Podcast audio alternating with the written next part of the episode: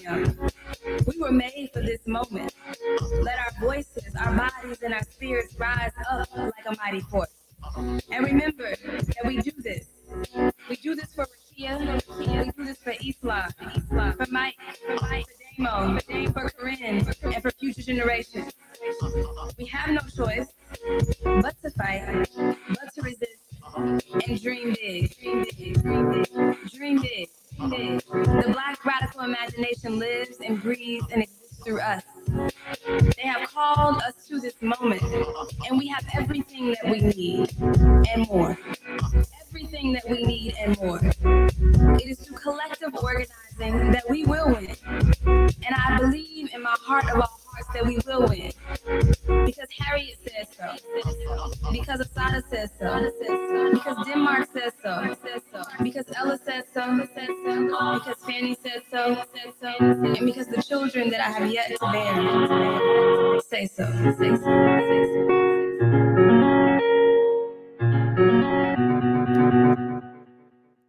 Welcome to the Piper Carter podcast. You are listening to Piper Carter on the Detroit is Different podcast network. I am in the studio. It is officially Black August. Yes, we are in Black August. And guess what? We haven't podcasted in a minute. There's been a lot going on.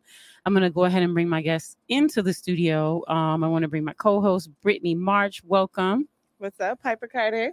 I'm good. Welcome back. We missed you. Missed you too, Pipe. What's going on? I'm chilling. Just there's so much going on. I'm gonna bring my guests in first, and then we can probably get into the banter. All right, let's do it. Yeah. So Yusuf Shakur is no stranger to Detroit is Different. We also have Kwasi. You know, Kwasi just told me his last name for the first time, and I totally forgot it. And it's definitely not Ajamu. Wait, but Kwasi and Brittany, say peace. Peace. All right. Hey, Kwasi, say peace. Peace. All right. Yusuf, say peace. What up, though? All right. Yeah. Thank you. So, I want to start with you, Brittany. What's up? Can you just give us an update on what's been going on with you since the last time you've been here at the podcast? Oh, my gosh. Well, I've been enjoying the summer podcasting at Detroit is Different, wouldn't you say? You hosted one event. We've had a lot of live performances. Luther Keith. We've had Mollywop. We've also had, I think, Loretta, which is an amazing blues artist.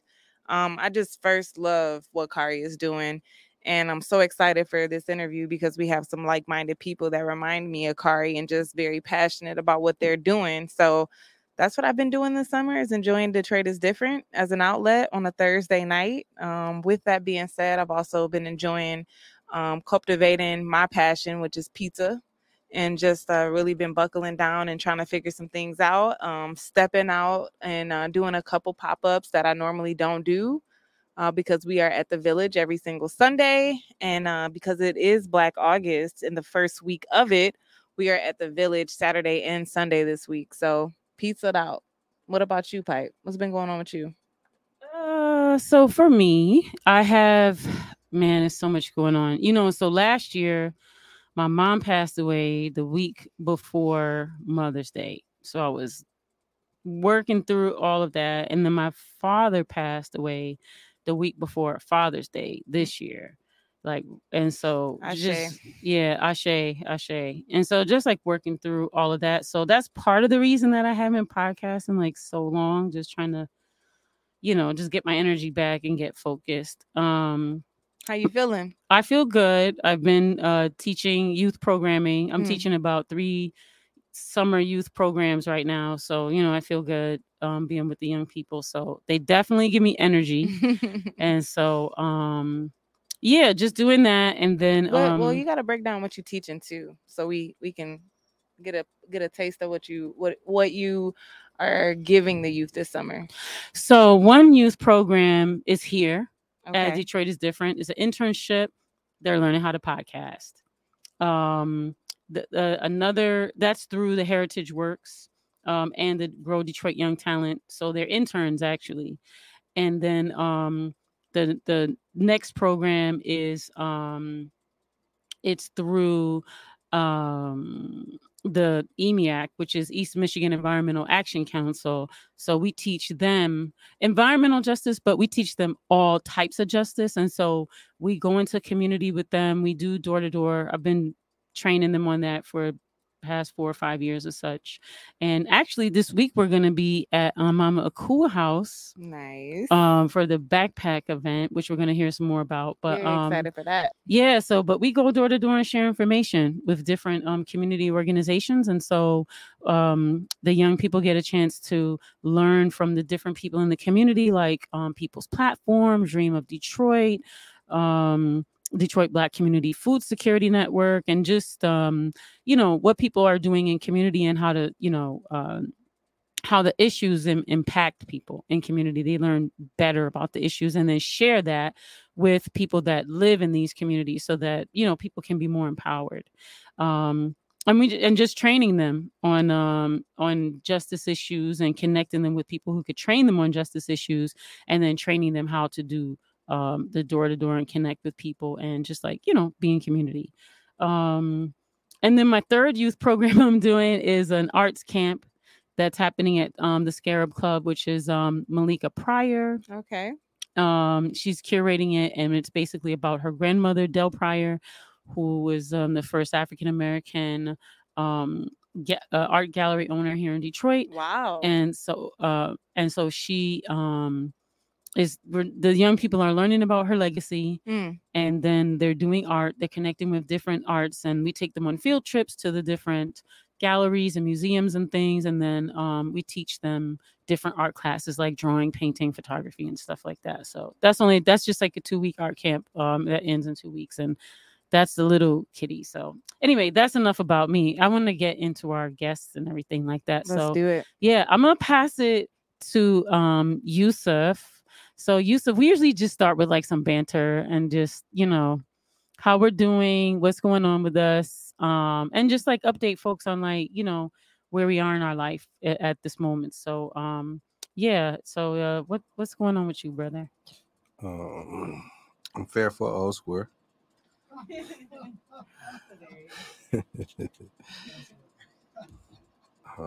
else going on? We're getting prepared for the 16th annual Ava Joe Neighborhood Festival and Backpack Giveaway. I am a year deep in my PhD program. So really, you know, carving out what my dissertation is going to be about. I'll continue to build out the Mama Cool House, preparing for some programming in the fall. We're knee deep in building out another house to be a community institution research place around the corner from the Mama Cool Community House. So just staying active and continue to build and grow and stay consistent. So can you say a bit more about your dissertation, or is it okay to share? Yes. Okay.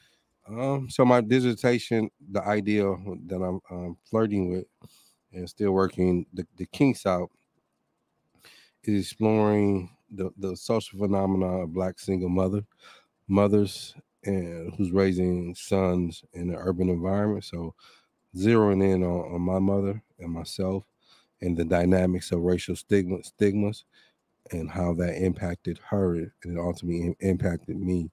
So my qualitative method will be autoethnography. So using my life as a base of research and others that's similar to it. So unpacking the dynamics around, again, you know, laying the foundation. So looking at Detroit, the Great Migration, the deindustrialization, the urban decay that came after that, and the weight and the pressure that impacted a single mother.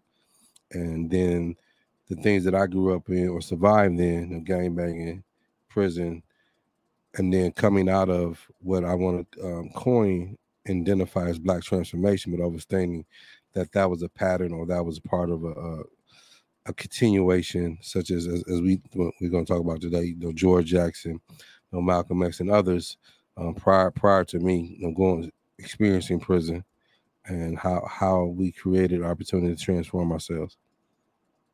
That's a lot, but I'm still so working out. It's just the big picture of it. Yeah, and can you also share just where you are? So I'm talking about school. Just with your project, with that dissertation. So I'm at that crucial point where I'm getting ready to do my first literature review.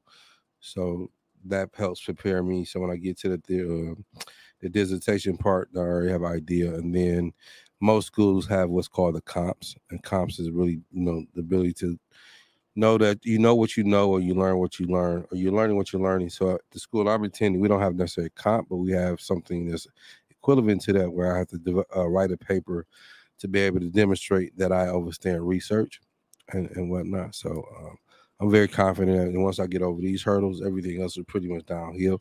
This time next year, I'll be working on my dissertation. Wow. This is so, this is like super powerful, because I think of you as a person who rejects, I'm going to put quotes around like the system. And so it's just ironic. That's all. I mean, I don't mean this in any sort of, it's like what they say, like no shade, but it's ironic. It's interesting to see you going through this process. Can you speak to that transformation in you? I don't think it's transformation about that per se. It's a greater transformation of learning and studying. So like most people know that Kwasi and I are considered friends, considered brothers, considered comrades, but most people don't know is like in that process of teachers and people I've learned from, my father, and he was one of the guys I learned from. And when you're a learner, you're a life learner, and you learn anywhere. So it's not about the institution per se, it's about the knowledge that you're bringing. I understand what these institutions are, so I'm not going there for them to teach me to be what they want. I'm going there to teach them to be what I want, and they provide some resources and access. So I think that it makes sense to see me in that light, but it's kind of what we talked about before we went on the air, like you said, you're so serious, but there's other avenues and other dynamics. And one of those dynamics is serving my people, and to serve my people, I have to get better. And this is just an opportunity to do that. And so I'm committed to learning. I'm committed to transforming. And that school just offers that in every school I went to. But the greatest school is School of Life. What a great answer. Yusuf for president. So, yeah. So, Kwasi, I want to get you in here to talk a little bit. I mean, right now we're just, letting people know, like, how we're doing, just where we are right now with our life and things, and any updates or anything like that you want to share. I'm wrestling with a loss in my life. You bring that mic closer to you. You mentioned that you experienced loss, parental loss, 1 year behind another. And I know my brother here, his dissertation changed a little bit, partly because his mother passed. But it also creates an opportunity, understand, to dig deeper into that relationship, using academic tools. But I lost a nephew. I only had one biological nephew. And it's kind of tragic, I'm kind of numb to a lot of things. And so I'm kind of wrestling internally with the feelings that, that I'm just trying to connect myself and not be so detached. But, I've seen a lot of death, in my life. But, like I say, close to the, in family, I really haven't, because a lot of my family was either younger or I got family that squares. And, and the ones that wasn't, fortunate, and they survived a lot of the experiences. So I'm kind of dealing with that on a deeper level. Another level, I keep it moving and try to be active, spending time with family and trying to balance work and not be preoccupied with what I cannot, do anything about. But I'm trying to, figure out how do I absorb that, into my own, going forward, and how. What could I, because I wrestled with what I could have done, and some of the things that I did. And, we had a relationship. And so, I think about that. And then I think, funeral's coming. So I'm thinking about you know, how do I, you know, communicate my feelings, you know, because they are, you know, wide and deep. And so, but on another level, we got, you know, an event coming up. Celebrating Wait, bring family. That closer to you. So celebrating closer. Family. Yeah. So, you know, and it was almost canceled, thinking that it was, you know, in the shadow of this tragedy, that it may not be a good idea. But then, you know, it occurred to me in a more sober moment that right now it's more important, because a lot of times, you know, my nephew was no different than me. You know, he was a self-starter and ventured away from family and, you know, charting out his life's path. It wasn't his fault, but at the same time, you know, certain spaces can, you know, make us vulnerable just the same. One of those spaces overall, which I understand, is the space called America, where we only hear by default of a crime committed against all of us. So, you know, I'm trying to contextualize all this and help it make sense without, you know, losing that closer personal connection. Yeah. Finding that balance. Yes, yeah. Balance. Yeah. That is it. And thank you for that. And just the reason I wanted y'all to start off our Black August. So this month, normally, you know, we do just different shows about different things, you know, all throughout the year. But this month, dedicating the entire month to Black August. And just decided to do that because, you know, it's such a rich time and an opportunity to really dig in and get some different types of stories. Like, so you all are starting off our Black August. There's going to be more heavy hitters, you know, coming through, you know, the series to give different points of view and different aspects. I consider both of y'all freed abolitionists, as having lived through, you know, personal experience of the atrocity of incarceration and captivity and being out here now, you know, just planting so many seeds and so much regeneration that y'all are doing. That's just, you know, the opposite of that, you know, horrific experience that you went through.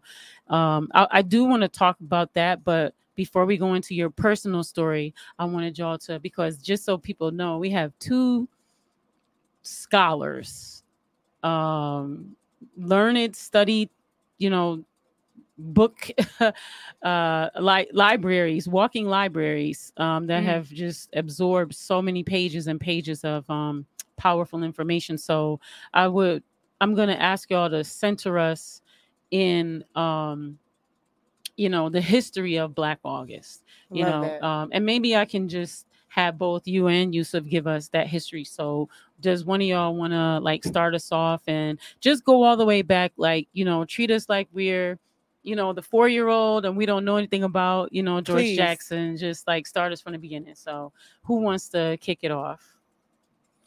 I mean, I'll start with one. I don't consider myself an expert on Black August. More so than me. Yeah. I say that to say because it has evolved. When we learned about it, we learned inside, right? And we learned it from firsthand experience. And so just establishing the groundwork, Black August is about a commemoration, commemorating the life of Jonathan, George, and what's the other brother? Katari Gaulden. Katari.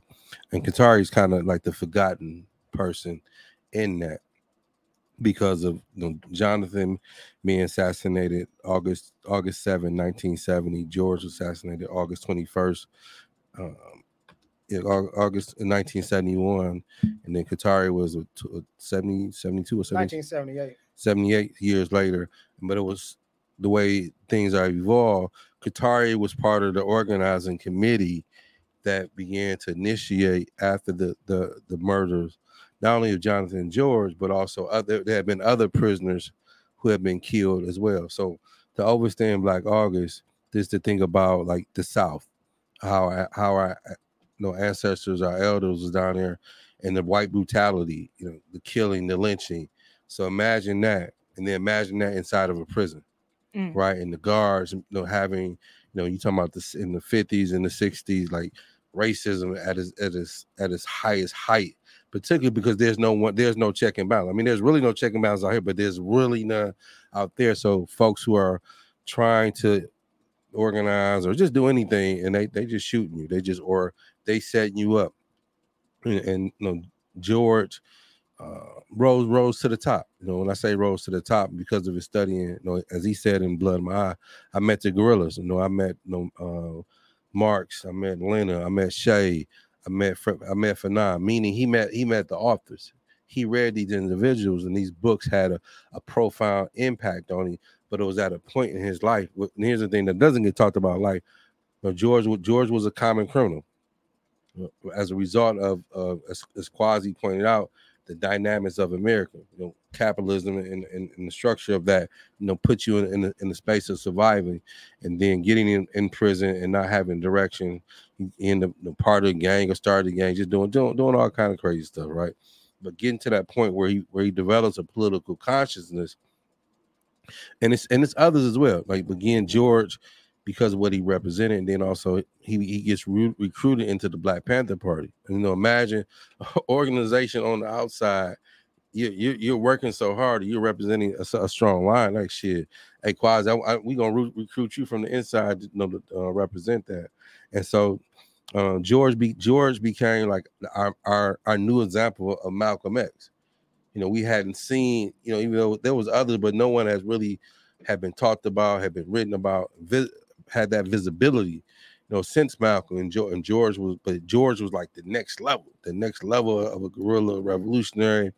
And that was profound. And so I think when you talk about Black August, I mean, I sometimes I trivial or I simplify it by saying it's like, you know, Black History Month on steroids, you know, because of the history there. But it's different. The difference is, because sometimes in trivializing Black History Month, we trivialize, Carter G. Woodson, not knowing the history. Like Carter G. Woodson didn't select it because it was shortest month. It was actually Black History Week. Others made it Black History Month years later. But the difference is, it's about the resistance. It's about the movement inside of the prisons. It's the ability to be able to, if you're capable of fasting, but more importantly, however you can do it, is to better your life. But bettering your life for the advancement, for liberation of Black people, New African people. And that's the difference. You know, sometimes, you know, if you're a Muslim and you think about Ramadan and what Ramadan offers you, the ability to come back and reflect, to rebuild, reconnect. That's the same thing with Black August. The difference is it's a cultural movement, it's a political movement, it's an economic movement, particularly tied to our larger movement. So, yeah, you can jump in there. Yes, indeed. We were incarcerated in Michigan. It was in California prison system where Black August began. Again, it was George and Jonathan Jackson kind of took the lead in the popular consciousness, but it didn't begin. You know, Katari Gaulden was killed. He died actually from medical neglect, right. And in that neglect, you know, people know that the prison were deliberate in not allowing him to get the medical attention. So it was deliberate. So, you know, people rebelled. Black August, the way we learned it in Michigan, through literature, of course, not through anyone who were participants in founding, anything like that. It spread like Kwanzaa spread, you know, word of mouth from people that's involved in the struggle. One of the things that Yusuf didn't point out was that, you know, the prison movement was considered an extension of the Black liberation movement that was in the streets. And it was getting, you know, really hot inside. And like you say, one of the things he talked about, the way the prisons where prisoners were repressed. George Jackson talked about being welded in his cell. They didn't have like the civil rights that prisoners enjoy today, the right to at least an hour of fresh air on the yard. You know, they would have people literally in dungeons for months on end because it was some kind of medieval type, you know, attitudes governing these processes. So, George Jackson was part of a beginning of a movement. A lot of them began to do lawsuits. You know, Malcolm X came out. So those Malcolm X, George Jackson, Malcolm X were two of the great influences on guys in prison. They both represented, you know, discipline, study. Transformation is the core. A lot of times we get knowledge, but we don't change. And, you know, transformation is essential because it means change. Because we can't change nothing until we change ourselves. Because we're going to take our old raggedy, ignorant selves into some kind of new future. You know, it just don't work like that. You know, we have to be the change that we want, you know, and we are changed first before we can even change our situation, because otherwise we wouldn't even fit in a newer arrangement. We would find problems with that. So Black August, you know, we also thought about the other days of resistance throughout the month of August. Marcus Garvey's birthday is in August. It was a number of dates. We had created a calendar. You know, it was a number of African countries got their independence from European colonialism in August. Mm-hmm. I believe it. Haitian Revolution. I was going to say the Haitian Revolution. I believe that's August 1st, if I recall correctly. I don't remember all the dates as I used to, but August represented a lot. You know? Nat Turner Rebellion. Nat Turner. You know what I'm saying? Yep. We keep just naming them off. So many. The raid on the RNA residents down in Jackson, Mississippi in 1971. You know what I'm saying? August 18th. It's a number of radical things that kind of just come together to make Black August just a power-packed month, a month to be inspired. Like I say, one of the things that I was sit back a little tardy coming here, but it's because I just got through cutting grass, and then soon I cut grass, I was breaking my fast. And so I was eating, and I was hungry, and I got relaxed, and then I got a phone call. So I did real quick. Can you speak about the fast? The fast part of Black August. Black August has some features. One of the features that, you know, is fasting. There's no strict rules that I'm aware of. I've heard different things from different people that I respect. You know, whether it be sun up to sundown, you know, just no food, liquid only. I done heard different things. And then his other fasts, you know, but you refrain from drugs, alcohol, any, you know, you're supposed to engage in study, exercise. So, you know, the key thing is to center us in the struggle. Mm-hmm. You know, not, you know, in some kind of polite way, but it's like we get gearing up for something that's serious, because if we really think about it, you know, we don't end oppression, meaning we have to be proactive in ending it and not, you know, waiting on them to change it. We don't end oppression. Oppression will never end. We have not had a single day of peace since we've been here collectively. There's always been tragedies. There'll always be ambulances to chase and fires to put out. The key thing is, what are we struggling for? Because we seem to always be reacting, and not that we shouldn't, because we got to, you know, defend ourselves. We got to stand up for ourselves. We got to protect our quiet life and our human dignity. But ultimately, we have to be striving towards something. And we can do that whether there's an instance of police brutality, whether there's someone's getting evicted or not, whether you're working or not working. We should be working towards self-determination, control of our own destiny. Can you speak about the study aspect? Because I know I've heard different books that we, you know, quote unquote, should be reading. But I consider you and Yusuf, when I look to different books to read in general. But what are some books that people could be reading during Black August? Or like, you know, an amended, maybe short, you know, reading list, or a reading list to look to. Well, I'll just go back real quick. In terms of celebrating or engaging Black August, it's really about what your mental, physical, and spiritual capabilities are. And everybody doesn't have the wherewithal to fast. So if you can do something, but it's about showing some level of sacrifice, but also some level of improving yourself. And so getting to the study part, that is the essential. Again, if you go back to the root of those inside, you know, for George epitomized that. So in terms of literature, what we learned, all literature is not equal. I repeat, all literature is not equal. Knowledge ain't knowledge. Right. You know, if you're going to read a novel, I strongly recommend a book called The Genocide File. I strongly recommend Spookle Sat by the Door if you want to read a novel. Richard Wright. Richard Wright, right? You know, some things that's really going to... Right, some stuff that's going to sharpen your mind. Some things going to make you, you know, rethink and relook, not continue to pacify you and just be the normal. I mean, off the top of the head, the autobiography of Assata Shakur, Malcolm X, France and Nam, The Destruction of a Black Civilization, Miseducation of the Negro. I mean, one of my favorites, The War Before by Safiya Bukhari. Why is that one of your favorites? That's one of my favorites. In context of Black August. She's just a fierce writer. Like everybody, I mean, we all can write, right? But when I read her shit, it was like... Who was Safiya? All right, okay, that's a better question. Safiya was a member of the New York chapter of the Black Panther Party. Ultimately, she was also a member of the Black Liberation Army. She became a political prisoner, and while she was inside, she did a lot of writing. And so her writings, I think shortly after she passed, her daughters had compiled them into a book. But prior to that, when I was inside, we would get books. You know, different programs will send you books. So I wrote one program. They sent me a pamphlet, and this pamphlet was about Black women, their contribution. And there was an essay in there by Safiya, which was challenging the essay that Alice Walker wrote about sexism in the Black Panther Party.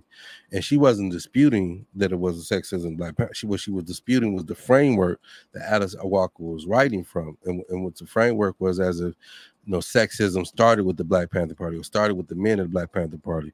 And she brought a balance. She said, no, okay, yeah, there was sexism, but also there was manipulation by women with their feminist ways and et cetera. But also, you know, the Black Panther Party was born in the context of oppression, so every element of our oppression that we took on. So again, as a writer, she's just critical and honest and transparent, and you know, someone that's serious. Like, you can write and you can talk, but are you serious about what you're writing? You know, are you really not just trying to, you know, get some followers? And that's why it's one of my top 5 books. Yeah. Oh, go ahead. Let us know. Right on. You got to listen. Well, I'm at this time I've been reading one of the books I'm reading. I think anything that's revolutionary in context. I think, you know, if people don't know what socialism or communism is, find a book about it. Just, you know, read about it. Read some of the primary works. I believe in going to the source and not reading an interpretation of the source. Well, you read the interpretation of the source once you realize you don't understand the source all by yourself. But for the most part, go to primary sources.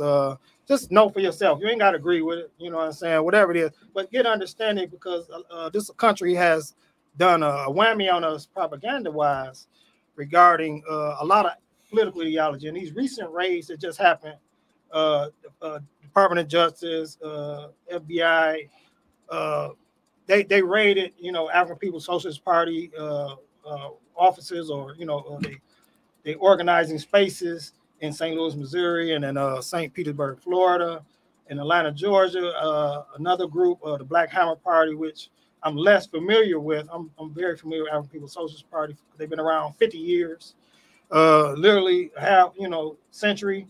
So they don't need guidance from Russia to be revolutionaries. They've been revolutionaries long before now. Mm. And, you know, clearly, you know, so... but we have to take a stand, and a lot of our people understand, like dealing with Russia or dealing with, it's like a boogeyman. They create these boogeymans, and we're afraid to deal with boogeymans. Get away! If you don't, stay away from them. You know, our parents do it to the kid down the block, that bad boy. I don't want to see you out there playing with him. You're always in trouble. You're always in some mess. Gonna get you in some mess. You know, and you know, the government propagandized us. You know, the Red Scare. You know, from the 40s and the 50s, especially when they was the McCarthy era, when they was, you know, blacklisting people. Paul Robeson, W.E. Du Bois are two prominent examples, you know, but we got a list of people. I was recently rewatching I'm Not Your Negro, James Baldwin. He had I got his FBI files, COINTELPRO. He's just a writer, a novelist, but he got a voice, a very powerful voice. Lorraine Hansberry, a playwright with a voice.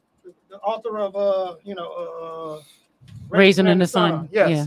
So, you know, we have to be aware. So study something revolutionary. Study something that's outside your comfort zone if you haven't read anything that's revolutionary. Because revolution only means change. They make it sound like terrorism. You know, revolutionaries mean they want to, you know, kill. No, they want change. they don't dictate, the steps they may take to institute or, bring forth that change. But it's about change all the same. And, that's what we say we want. But, we've been here over 400 years now. And just to add to Kwasi's point, like some of the people he just mentioned, we wouldn't necessarily think in a radical term, right, or even a revolutionary. But when you examine and you learn more about these individuals and through their plays, through their novels, they're taking a position. I repeat, they're taking a position. They've decided on what side that they're going to be on. And most of us we're too busy straddling the fence, and that's what Black August gives us the opportunity to reconnect what position that we're taking in this country. So this is interesting. I love this conversation right now because this is the meat of. All of us are in these different, I want to say like circles or, social justice or blah, blah, blah. But I know for myself, some of the circles that I'm in, right, are, I'm going to say like regular folks, and in my regular folks circles, there is, like you said, Kwasi, this fear that has been put on people about being revolutionary or being radical or being, or taking a stance. So how can a person get to that point, right? To be able to, I'm going to say like to have the courage to take a stance. For me, it's a difficult question because I was literally like born into the movement per se, right? My family was always in it. So for me, it's just natural, but I'm wondering, like, because both of y'all have spaces where y'all encounter, just regular folks on the block, and y'all are bringing regular folks on the block, like into, I won't say into the movement, but you're definitely opening people up, to have that understanding. So how can we get people, you know what I mean? How can we bring people into this, into this courage of being able to say, it's, it's okay to take a stance? Well, can I speak that? There's something everyone can do, whether they on the, protest line, or whatever. It's a role. I mean, it's a role for watching the kids, making sure that they get, their homework done and, getting fed properly. It's work for everyone. The key thing I tell people all the time that you don't necessarily have to be in the trenches to be in the trenches, because your heart and your support, your the will to want something. I say, I'm a citizen of the Republic of New Africa. We seek land. Some people think that's impossible because we have this, what George say, we see them with awe. But at the time George was writing, Vietnam was kicking the United States butt. They lost that war against what Malcolm was saying in the early 60s, rice farmers. Not to diminish, but to help frame it, they were peasants and they fought a valiant and victorious war against a superpower that, expended, so many lives on that battlefield, only to have to, throw their tail between their legs and run. But we still fear. And we forget that how many of us represent, even in their armed forces, they may align with us if we get our act together, get on the same page. So we have, it's a lot. But the thing is, you got to want it. You can't get what you don't want. If you want liberation, you got to desire it. Some people avoid it because of the disappointment of not getting it. It ain't always that we ain't going to, it's just, I'm not going to get it. So why even bother myself? I stress myself about something that ain't going to happen. It ain't going to happen. We say it all the time. Call me when it's time to get busy then, but you don't want to study, you want to build, you want to organize, the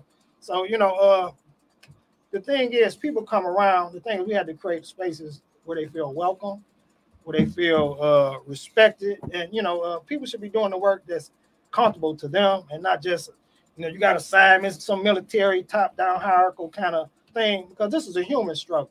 And part of our struggle ultimately should be about restoring our full humanity, because that's what we've been robbed of. That's ultimately what reparations is about. But we talk about repair. That's the core of reparations. So what is the repair? You're talking about for a harm inflicted, So we can heal ourselves. Now, they can compensate us, but they can't truly repair us. There's nothing that they can get repair. They can give us compensation, you know, but you can't put a number on the mental illness that has inflicted millions of our people over over 4 centuries. You can't. Dollars don't even count. It's funny you say that. I always used to give the metaphor of if someone poisons you and you know who poisoned you, your first step can't be to go after the person that poisons you. The first step is to get the poison out of your system. Deep. You can't. It is scientifically impossible. So when you talk about Black August being centered around self, just like the 5 elements, just like everything else we believe in African liberation, Pan-Africanism, even in the religions that Black people seem to be comfortable with, the power of self is everything. It has to start there, you know, so that's my only response. Yeah, man, connecting to self, though, because what happens is it's such a tricky word, right? Understood. Because of the society that we live, we're up under. True. And the emphasis on, man, you got to get the bag, you got to, you know, whatever, but it's, the self is about us True. Connecting, like me get myself to get yourself together, and then we connect together. That's the ultimate self, right? And then within there, going back to the conversation around courage, the other side of it is we all got courage. However, is the courage being directed correctly? Like, you know, guy go in the corner and die over a dice game, but won't die over, you know, the police trying to kill his family. You know, he won't die over the police coming to turn off his water because he or she hasn't been orientated to be able to see that as the enemy, or saying like, we coming out of the streets, you know, we got the thing on us. He pull up on me, I'm ready to kill him. Soon the police pull up on him, I'm throwing my thing and running, which is the most backward asinine thing ever, right? But this is how we've been trained and conditioned. But also, we cannot underestimate too, you know, seeing the killing of our people, of our leaders, and what the trauma that has on us. And that's where, again, where Black August is about centering ourselves. And also in our generation, we haven't seen that level of struggle. Not saying that we can't, it's incapable, impossible. I remember, like, I was when I had the chance to go to the Movement for Black Lives conference a couple years ago, and sitting there and, you know, kicking with some Elder Panthers and whatnot, and they was saying some brothers and sisters got incarcerated in the precinct, and they went in there to break them out. I mean, they literally went, and somehow they left some tools. They didn't have everything they needed to get, and they had to leave their comrades. And again, when we talk about Assata, but we don't talk about they went and broke Assata out and sophisticatedly did it in a way no one got hurt on either side. Mm-hmm. Like, that took some brains. That shit is a movie. It is. But however, that's the level of you talking about. Again, courage is born out of commitment. Courage is born out of what type of ideology that's governing you, not this reckless egomaniac shit and you just rah rah. But also courage, like, and I just ended on this. I remember watching a documentary about Che Guevara, and Che meets a young dude in the woods. He's like, man, you know, I'm ready. You know, where the gun at? And he was like, no, hit a book. No, that's your gun.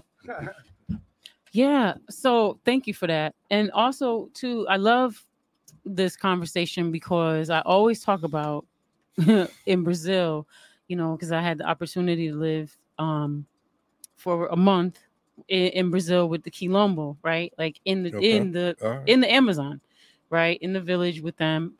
You know, for people listening who don't know, Quilombo, Black indigenous tribe, fought off the Portuguese in the 1700s and won, and they have been protecting the Amazon ever since.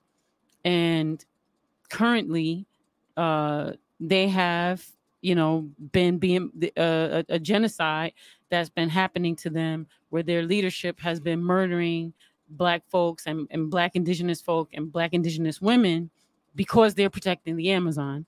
And that's part of the reason we went, was to stand with them and also to learn from them, right? It's called a learning journey.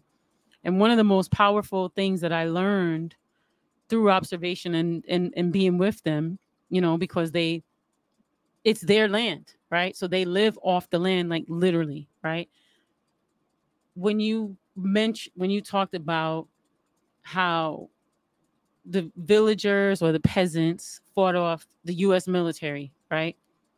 They have been actively fighting off their military because their military wants to build a missile base right there in the middle of the Amazon, right? And literally, they've been using, I'm going to call it their magic, right? So music, prayers, their stuff, you know what I mean? And I'm going to say they're winning, right? Like they're winning. They're still there. They're still there. And also, too, that mindset piece, right, about like who we are, one of the things that they do culturally is they consistently do political education, and political education in the form of literally having a chalkboard like in the village and just like teaching these principles around sovereignty, you know, self-determination, I'm gonna say socialism, right? But socialism sounds so like disconnected from like what socialism is, but let's just say principles around, you know, life affirming ways of living, right? Communalism. Yeah. And so they're teaching this consistently to the point where what I experienced was pretty much everyone in these villages, everyone around you pretty much shares the same philosophies and ideologies and culture, to where when we're going out and doing these protests, it's 100,000 people. I was there paranoid, thinking like, you know, I'm thinking like, well, I gotta watch my front side and my back. You know what I'm saying?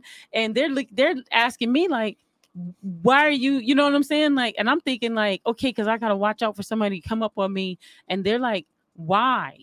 And it was like my Americanism. Right? Like being from the hood is like in the hood, you do have to watch out, right? You know, you got to watch all sides. But there, they were asking me questions like, why would your neighbor try to hurt you? Like they couldn't, like that concept of like your neighbor, of like your person, your family, your somebody you live next to. Why would they want to hurt you?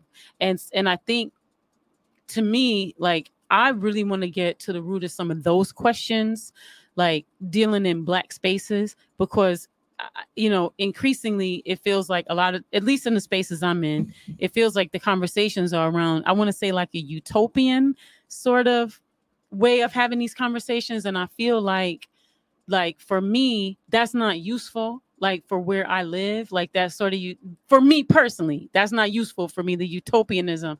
Like I definitely want to get to the solutionaryism. So, and y'all are doing a lot of that. There. Yes, we evolved to that space. You know, we grow together, and they've been growing for several centuries. That, you know, that maroon community. You know, yes. But yeah, I want you y'all to speak about that, because y'all are the reason I'm making the connection, because y'all are doing that work specifically. I see y'all doing that work specifically. I appreciate the compliment. I think to put it in our terms and where we at. So I remember Kwasi telling me years ago, like, man, you like my conscience.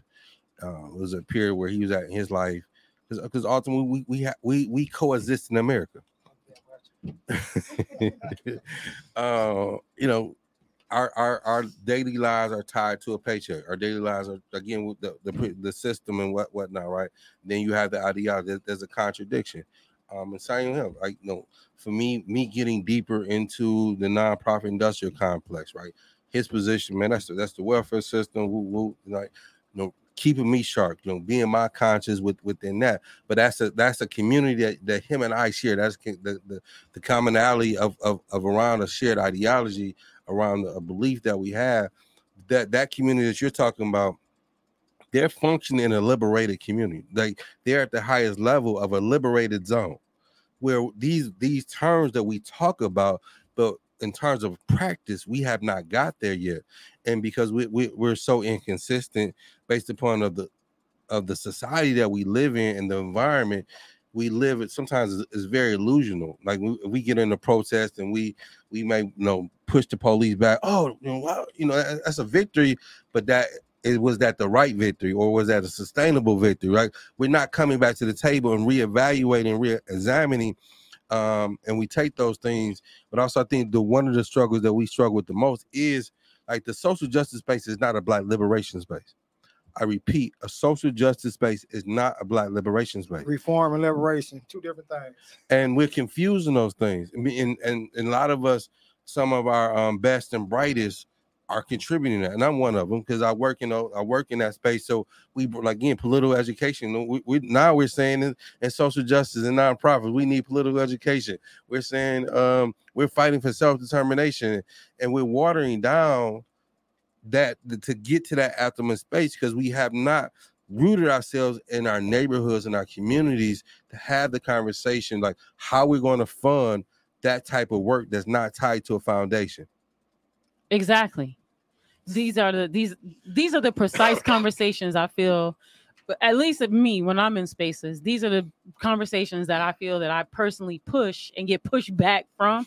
But I feel that these are the spaces that I want to lean more into just because, you know, selfishly, my consciousness is sovereignty and Black liberation. And I see using the system to get the things we need, but I don't see that dictating, you know, my values or who I am or being, you know, or being led by, you know what I mean? Like those visions. And so I appreciate the work. I do see the work that y'all are doing though, rooted in sovereignty and Black liberation. And also I see y'all being a part of the transformation of your community and rooted in your community through transformation. And that's the part that I see when we talk about our ancestors' prayers. I see y'all living our ancestors' prayers. Like, you know, Kwasi, what you're doing on the East Side, you know, Yusuf, what you're doing, you know what I'm saying, in Zone 8. I do want to get now into making that connection with the work that you're doing currently now, you know what I'm saying, with the Shed and how that's how you are transforming, you know what I mean, our city, honestly. For me, self-determination is a lifestyle. I mean, literally, outside funding, liberation cannot be funded and it be considered self-determination. You know, so self is the beginning. You know, when we talk about self-love, you have to love yourself, you know, self-respect, you know, you have to do it for you, you know, to, you know, towards yourself. I mean, but we look outside of ourselves for so much, you know, we vote, we for candidates, they're going on, we expect them to do the work. We don't hold them accountable, and therefore they do whatever they want or don't want to do, you know, and then when something go wrong and we complain, they tell us what they can't do to fix it. Because we don't do anything, you become, lazy in some regards. But it's up to us to shape. We have to work our destiny. We all have it. And you know, one thing I can say about Detroit, and we don't talk about this much, but Detroit is a very self-determined city in terms of, you know, it's a hustler culture. I mean, it's Black businesses everywhere, of every shape, size, and variety. Yeah. People got jobs and got side hustles, serious side hustles, not, you know, cupcakes. You know, I mean, they serious, you know, I mean, but we do it as individuals. You know, everybody. That's a key. That's a key distinction. Can you dig into that a little more?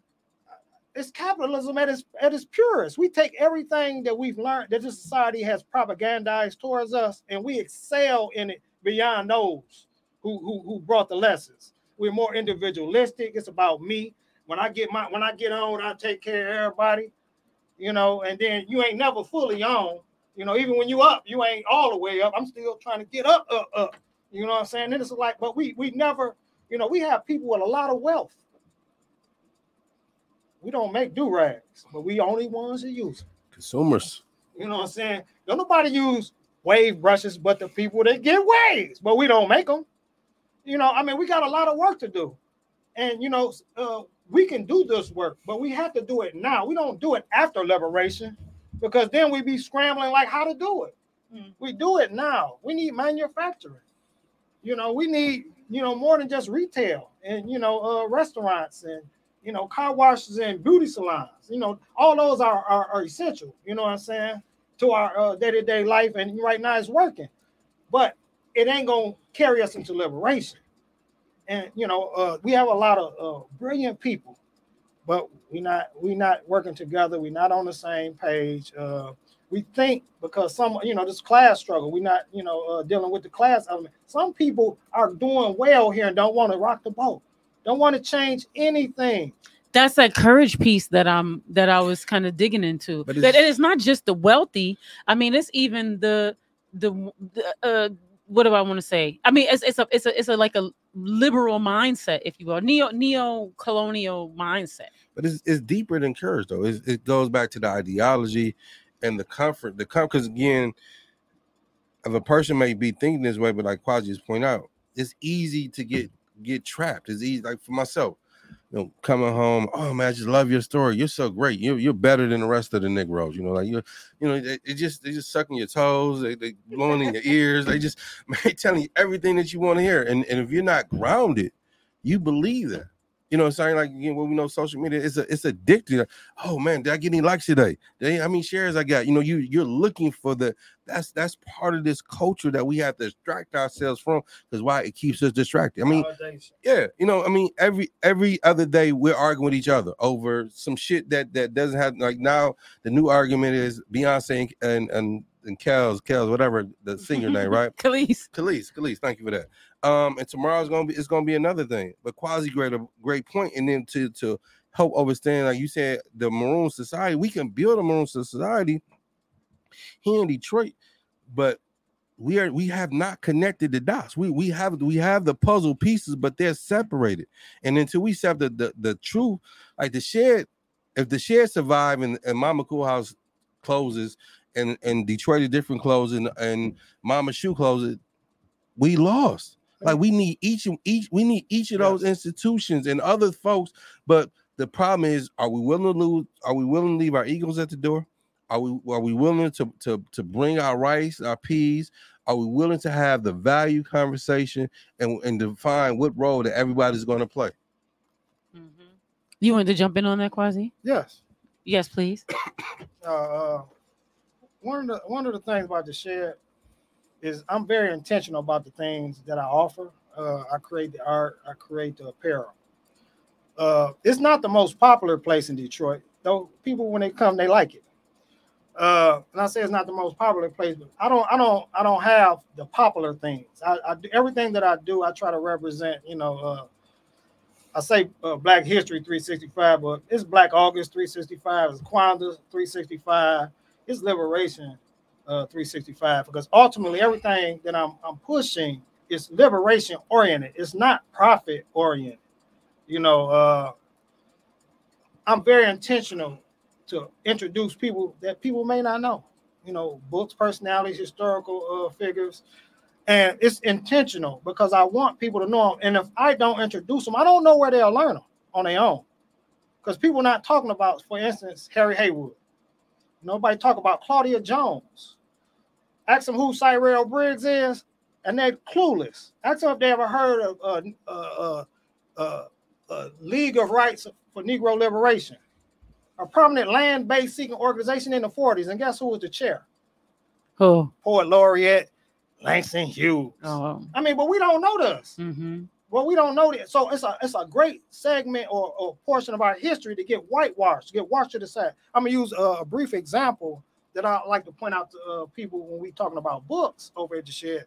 Is I have a book called The Rebellious Life of Rosa Parks by this European woman named Joanne Theo Harris. Brilliant book. Highly recommended.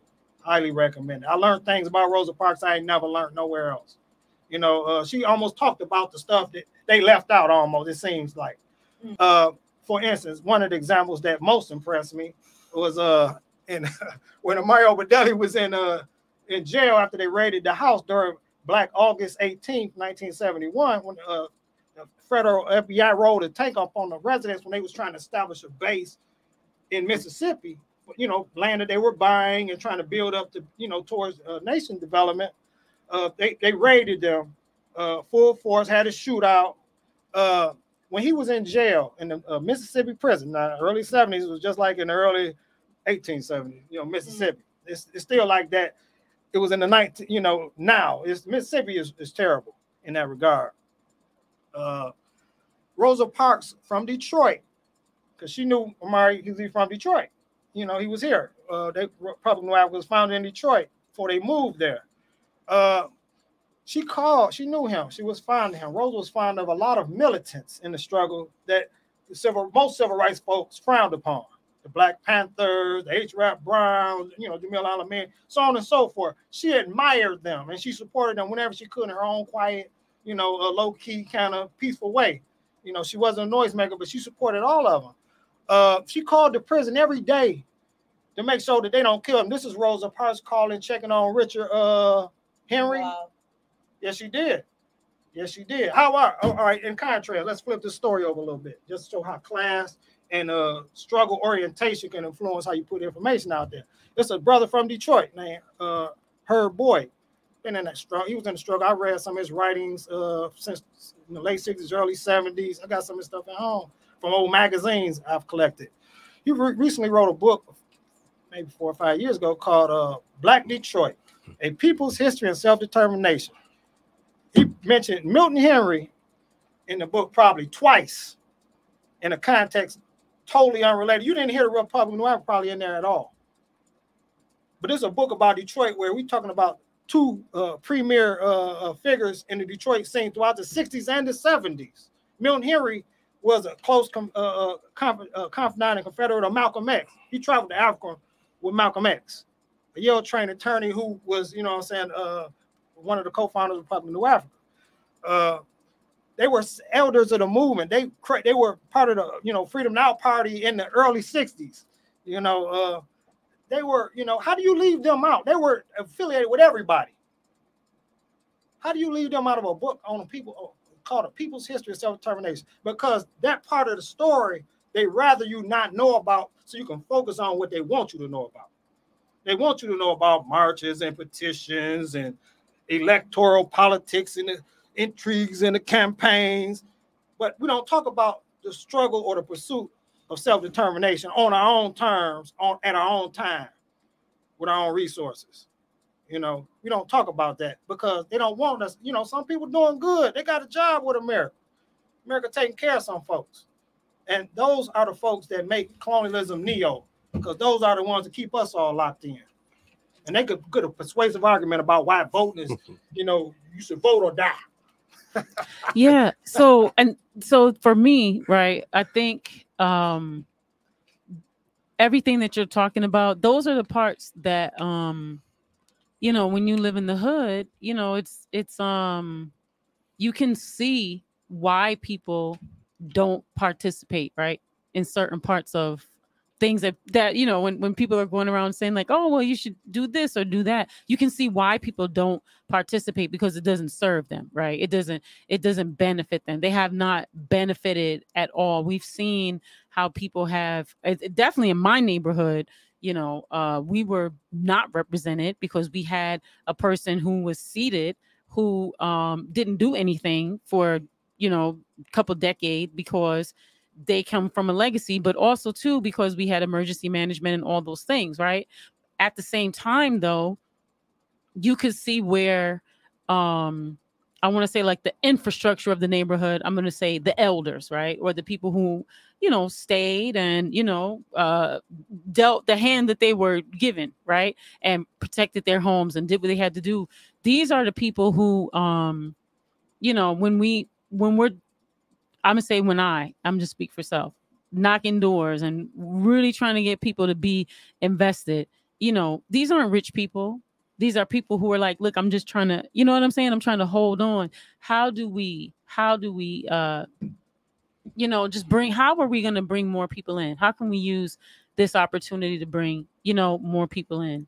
Because I get that, and they're not a part of that other class, if you understand what I'm saying. So I have a question for you. Yeah. You said the hood. What is the hood? The hood to me is culturally where people, for me, is where people share, I would say, a certain economic status for sure, or a similar economic status for sure. People who, I'm going to say, when I say live similar experiences, meaning like that, you know, maybe there's a certain place where they frequent, you know what I mean, that you could, that's within close proximity, that that all that serves, you know, that serves your community. You know, maybe it's you know, a certain neighborhood, you know, store. Maybe it's a certain neighborhood place where people go to. Maybe it's you know, listening for me, because of my culture, you know, listening to certain types of music, or, you know, living in a certain type of environment. You know what I'm saying? Living in a certain type of environment. Just trying to keep it, like, you know what I'm saying, succinct without using a whole bunch of social justice. I mean, now that question has me thinking about, like, what the hood is. And then the first thing that popped in my head is the whole word neighborhood, right? So for us, I think it means like several different things in one word. It's the hood, like pull up at the hood, right? Like pull up in the hood. That means in certain contexts, depending on who you are, in any urban community or any community full of Black people is the area where we from, like pull to the hood real quick. Or it's the hood for some people so that they can paint the picture of it's a decrepit place where a lot of Black people so happen to live. And then it could possibly mean, you know what I'm saying? Again, just a simple meaning of it's the hood, like where I'm from. Like I've always looked at the hood to me, and it just depends on the context that's being used. You know what I'm saying? Well, actually, this ties in really good for Piper's question. How do you bring people in? I'm going to give it to him. But I gave it to him. Listen, we use this. We have a slogan, restoring the neighbor back to the hood. Neighborhood is a healthy space. You know, the way we idealize it. When you take the neighbors out, you have nothing left but the hood. And what you have is communities where people live, again, like individuals. We wave and we say hi. One of my campaigns this year, you know, and this builds on some of the earlier questions you asked, was to really deepen my root or connections with neighbors. This was my charge for this year, was to deepen those relationships. And I've been constantly building, you know, one-on-ones with a lot of different folks, you know, in that regard, because, you know, in order to create a true liberator zone, you need a space where people are on the same page. So I'm really beginning to create that kind of build momentum towards that. We get them in is, for one, we had to, like, similar to what Detroit was, Detroit is Different, and Bridge Detroit was doing throughout the summer, doing those, going around the community and doing those neighborhood town hall meetings, was about, you know, getting the pulse of the people, finding out what the people want. And once you find out what the people want, you can organize around those interests. Now, sometimes people want things that's not practical or necessarily is a priority to the most of the people. And we figure out how to deal with that through education, you know, or help people understand that, you know, one thing may be more important than another. So though that may be critical right now, we only had a resource to handle this. So, but we all have to get on the same page about whatever the issues is. We bring people in by being there for them. We're by being, you know, brothers to sisters and brothers to brothers, you know, being our brothers and sisters keepers, so to speak. But ultimately, in a nutshell, was restoring the neighbor back to the hood. Being neighbors, we can't live next door to each other and not know each other in a real meaningful way. That's what New African Family Day is about. You know, from the movement perspective, it's about bringing people together as a family and not just the activist members. You know, let's all get to know one another. Let's deepen our bonds within the struggle, but in a festive environment. Not necessarily we got to go no political conference and everybody, you know, talking politics. But, you know, let's get together, break bread, have some laughs, fun, reminisce. If somebody want to build on the side, that's cool too. But that's a choice. It ain't mandatory. You know what I'm saying? The thing is, bring your kids, bring your grandmother, your auntie. Or, you know, it's a multi-generational enterprise. And people want that. People want that. You know what I'm saying? I think more than what we really realize. Yes. Mm-hmm. Children do too. Because children listen to adults that approach them and treat them with respect and not just yelling and fussing, but try to communicate to them, because now they listening like, oh, okay, never heard it this way before. You know, but, you know, that didn't stop the kids tearing up the volleyball net at the park cross street. You know, I went over there several times. But, I mean, the question, I think this is another topic in itself, the hood versus the neighborhood.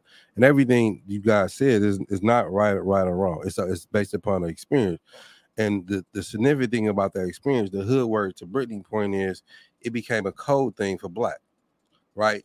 And then to to Piper's, it is a cultural experience. However, what we're missing, the economic oppression, the political oppression, which shifts the, like when most people you say come to the meet me at Detroit Different. Oh shit, that's a scary block. My car gonna be safe? And also all those are legit concerns, right? But it's a reason it's like that. But what happens when we say the hood, we're not changing that. We've accepted that. You know, it's kind of like the anti-blackness. Like it's so fixated in our mind. It's always going to be that. We talked, and this is part of what you're saying, like trying to reach the everyday people. That's, we have to penetrate and break that type of mentality to recalibrate it to get it. That's what Kwasi's saying. This we ain't trying to get the so-called like-minded people. We're trying to get with like-value people to build them up into every, because any successful movement, it was about the everyday people. Once we got the everyday people, the movement blew up. Organizations blew up. You know, Fred Hampton was an everyday person. Going again, bringing back full circle. George Jackson was an everyday person. It was just his reading, his studying, Angela Davis, et cetera, that put them in a position at the end. Yeah, I like that. I like that you're giving us this context. So how do we make it interesting and fun? You know, I guess like this, like, so for instance, I know when I knock doors, right, and we're talking stuff, you know, I'm gonna say like defund stuff or whatever. If I, let's say I knock on grandma's door, you know what grandma's saying, like there's this woman across the street, she's like, oh yeah, nah, we need the police, which is interesting because the brother that's down the street that I'm talking to that probably shouldn't, you know, let's say like he's a neighborhood, what would you say, a business person, right? You know, he's like, oh yeah, we need the police. And so that, how do we make that political education more accessible? I want to add to that because I want y'all to answer her exact question, but it brings me back to the point of the conversation when we talk about her experiences in Chile and Brazil and them having this experience and where they're at in their process of collectivism. Like when you talk about needing the police or defund the police and we don't need the police, where are we truly in that process in our neighborhoods?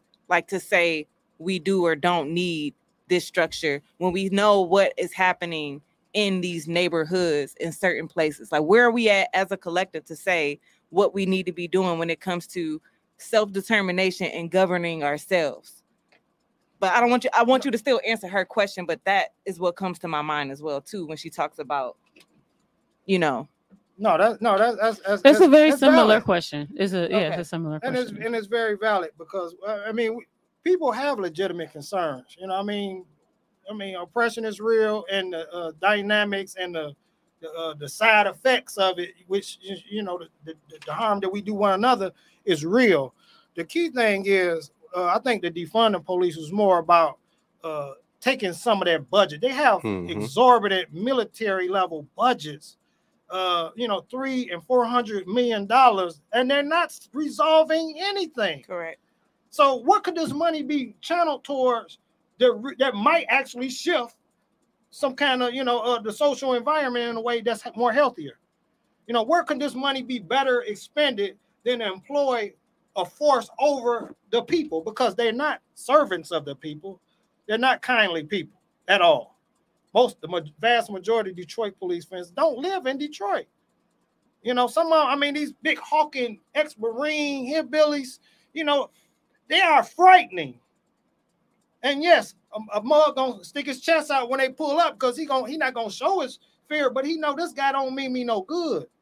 And this hostile relationship, it has to, you know, I forget all this training stuff. These people, they don't live here. They have no vested interest. It's like having recreation, you know, Vietnam on the weekends or something, Iraq on the weekends. You know, and they have recreation, then they go home to wherever they live. And but they have recreation on us, and that's not cool.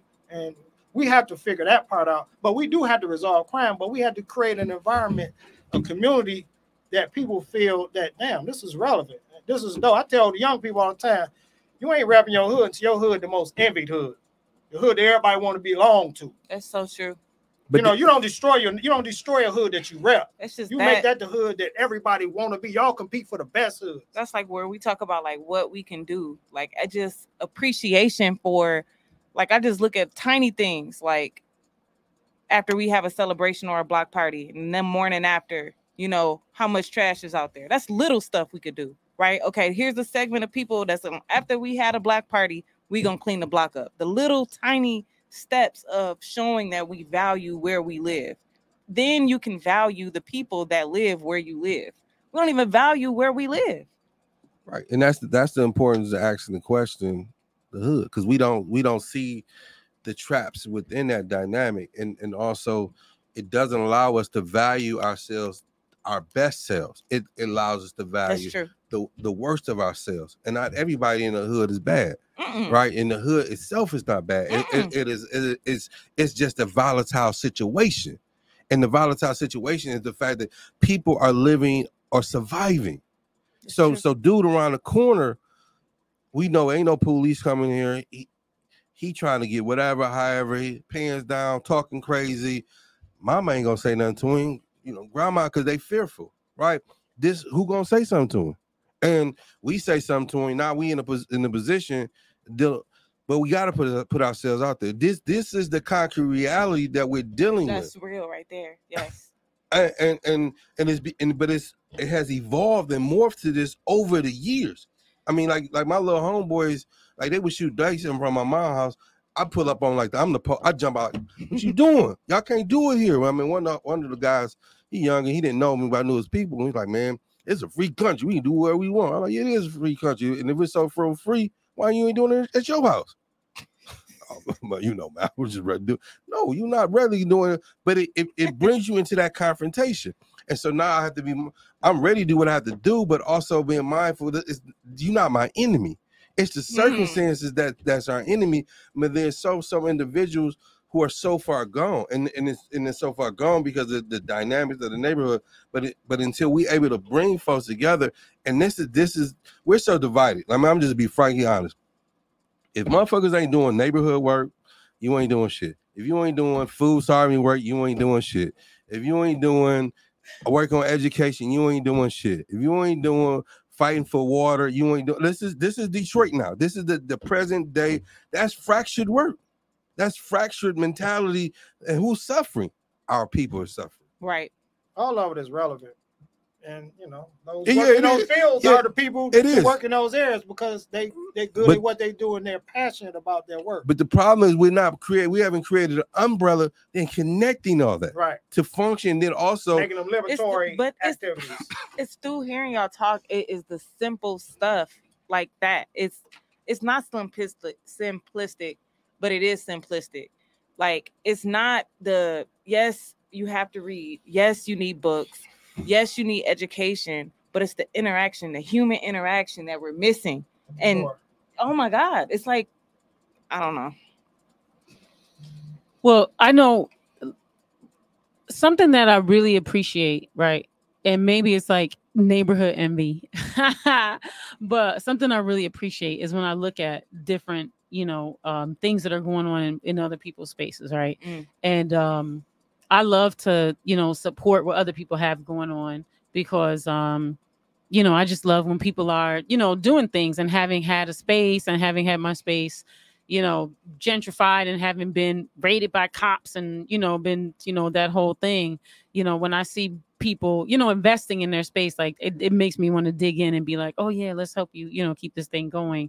How... Because, you know, when we talk to our people, you know, the first thing they say is, ain't nobody doing nothing. Like you said, Yusuf, you know, people want to make these like big sweepy, you know, ain't nobody doing nothing. Ain't nobody out here doing nothing. But there's actually like a lot of people, to your point, doing a lot of things. So I wanted you to also share a bit more about what you're doing, you know, like at the Shed, you know.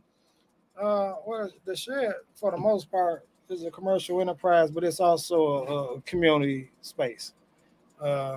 As a community space, you know, it's just a space, a safe space. What I fancy a liberated zone. They still collect taxes, but you know, I fancy the liberated zone where we create the rules, and we try to create the space or the climate that we would have or desire in an independent country. and we like to function, you know, with just new values. And, you know, I get to say what we can say in this space, you know what I'm saying? We don't, you know, certain things I try, you know, but ultimately it's a community space. I want to be accessible. It's across from a park. You know, people use the park. You know, the park is just very useful. However, sometimes they know that the park, you know, anybody can come to the park, and then the park can, you know, shift gears in a moment's notice. And so, you know, people sometimes just won't. But I also do it because I want people exposed. I create the art and murals, and I got more that I'll be setting up before New African Family Day. But I want, you know, expose people to aspects of our history and culture and people and personalities that they're not necessarily familiar with that may be influential, impactful to them, you know, messages, you know, similar to some of the art is about the African origins of reading, writing, and arithmetic. You know, got one piece I'm be setting up about the history of the city of Timbuktu, a city of learning where people travel from around the world to Africa to learn. You know, thing, you know, like students should excel in math. STEM should be, you know, majority African people, you know, because it's in our DNA. We've been doing it the longest. But, you know, our history was disrupted through colonialism and neocolonialism, you know what I'm saying, through the barbaric, you know, invasions of Europe. So our history was disrupted, and we're trying to get it back on track.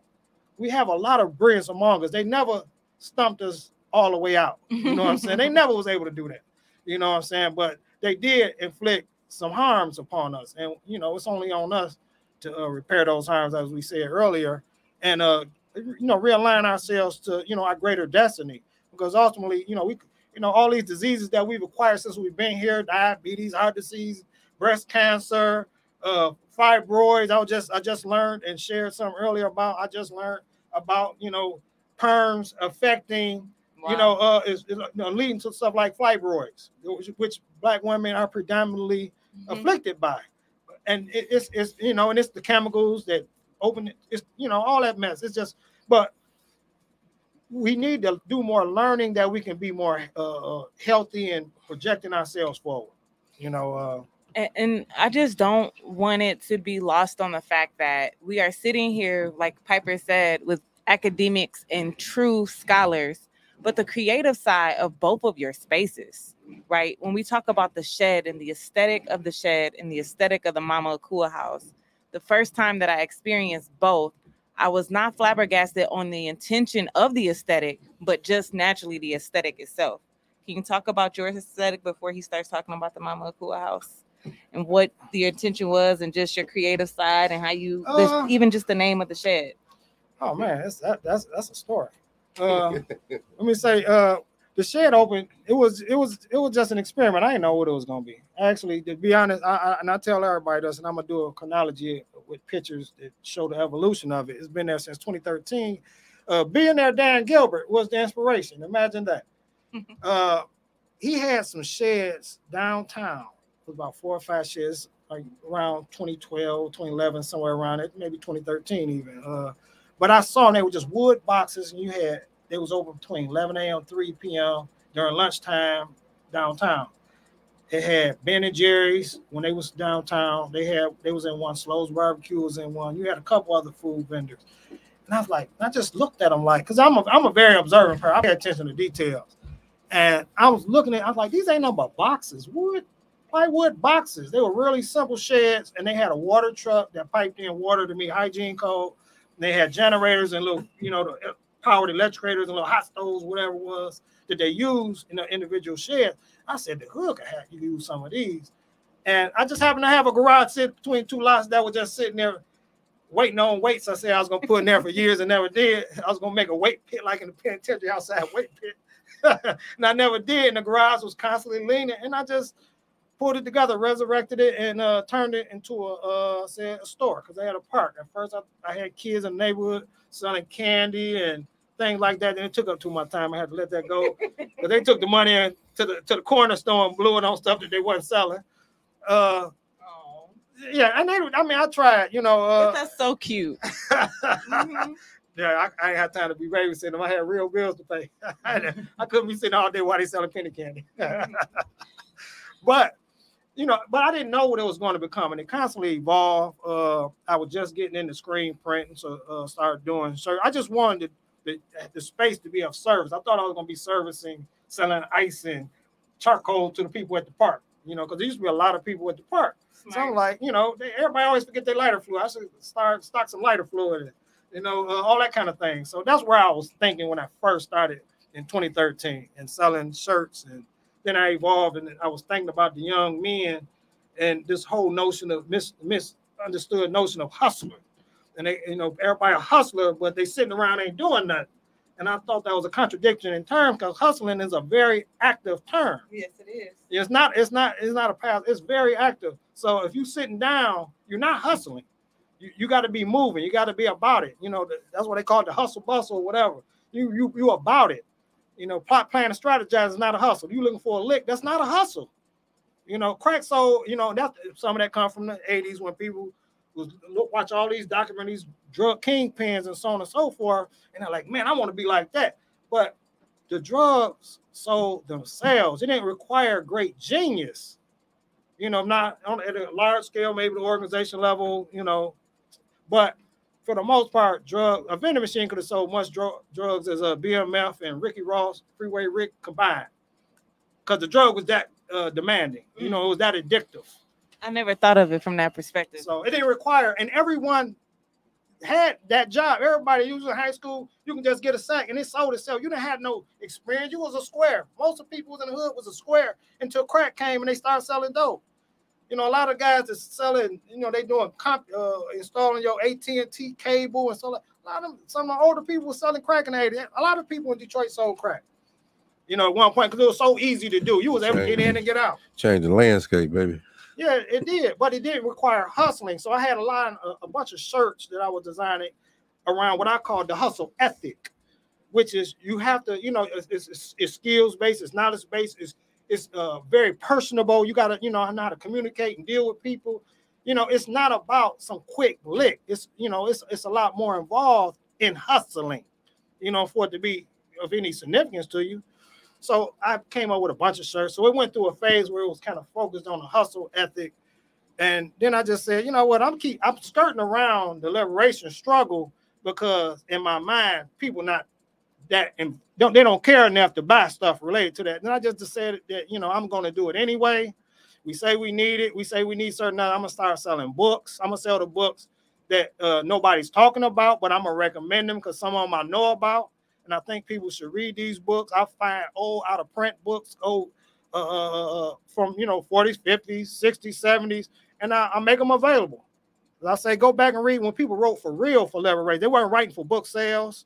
They wasn't trying to be a best-selling author.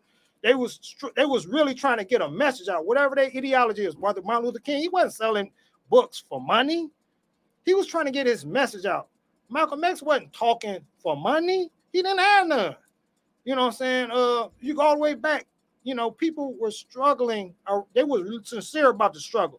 It didn't got soft because the struggle is kind of like, is you broke? What I'm saying? If you broke, you struggling. What I'm saying? You got a couple of dollars, you good. What I'm saying? It's on that tip. And so, but the bottom line is we not struggling. And I say, go back when it was serious. When you can really evaluate and they not trying to, manipulate words, sound slick and influence you, but they were really trying to help you understand your reality and what role you can play in getting out of this bad situation. And so I said, let's sell books. We're gonna sell books. And I'm gonna create some art. We're gonna, create some images. And I learned this because I did a display for a school, and they shared the word they call talking walls when they put like billboards and bulletin boards and stuff like that in the schools. And I did art for this African Center school. They allowed me the freedom to create this art, and in creating this art, I was able to tap within myself some of the things I've always thought was relevant and needed among us. And so I began to create art for the Shed, what I'm saying, and talking walls. And I tell parents, put these quotes or these proverbs or these from these historical figures. And I try to always find figures that smile whenever I could, because we do need to see people smiling more. But I say, tell parents, put these on your walls. They're going to soak it up over the years. Whether it be, I got some African proverbs, I said, for instance, no matter how long the night, the day will come. Just little small, just simple things, but something that has a deeper meaning. Everybody go through something, and, everybody get past it. You know, it's just a matter of time. And so it's not to be, you know, dismayed, but, you know, to carry on, you know, be optimistic about your future, be positive minded, you know what I'm saying, and, you know, continue to struggle forward. So I was very intentional about the books and the art. So the evolution of it is, you know, it was a full-fledged, you know, headquarters for liberation, period. You know, the film I was telling Yusuf about earlier that's on Prime, Myra Galley, it talks about a lot of what we talked about getting people together, the struggle getting hot. We talking about they was in Brazil under a military dictatorship, and they was trying to oust this government through armed struggle. And it was people that was scared, it was hesitant. And the film addressed a lot of those questions in an honest and fair, legitimate and human way, because these are, you know, that stuff ain't simple. It ain't easy. And, you know, people do make sacrifices in some of this work. You know, political prison. We still got people in prison today because they did work that other people were afraid to do or didn't have the time or concern to do.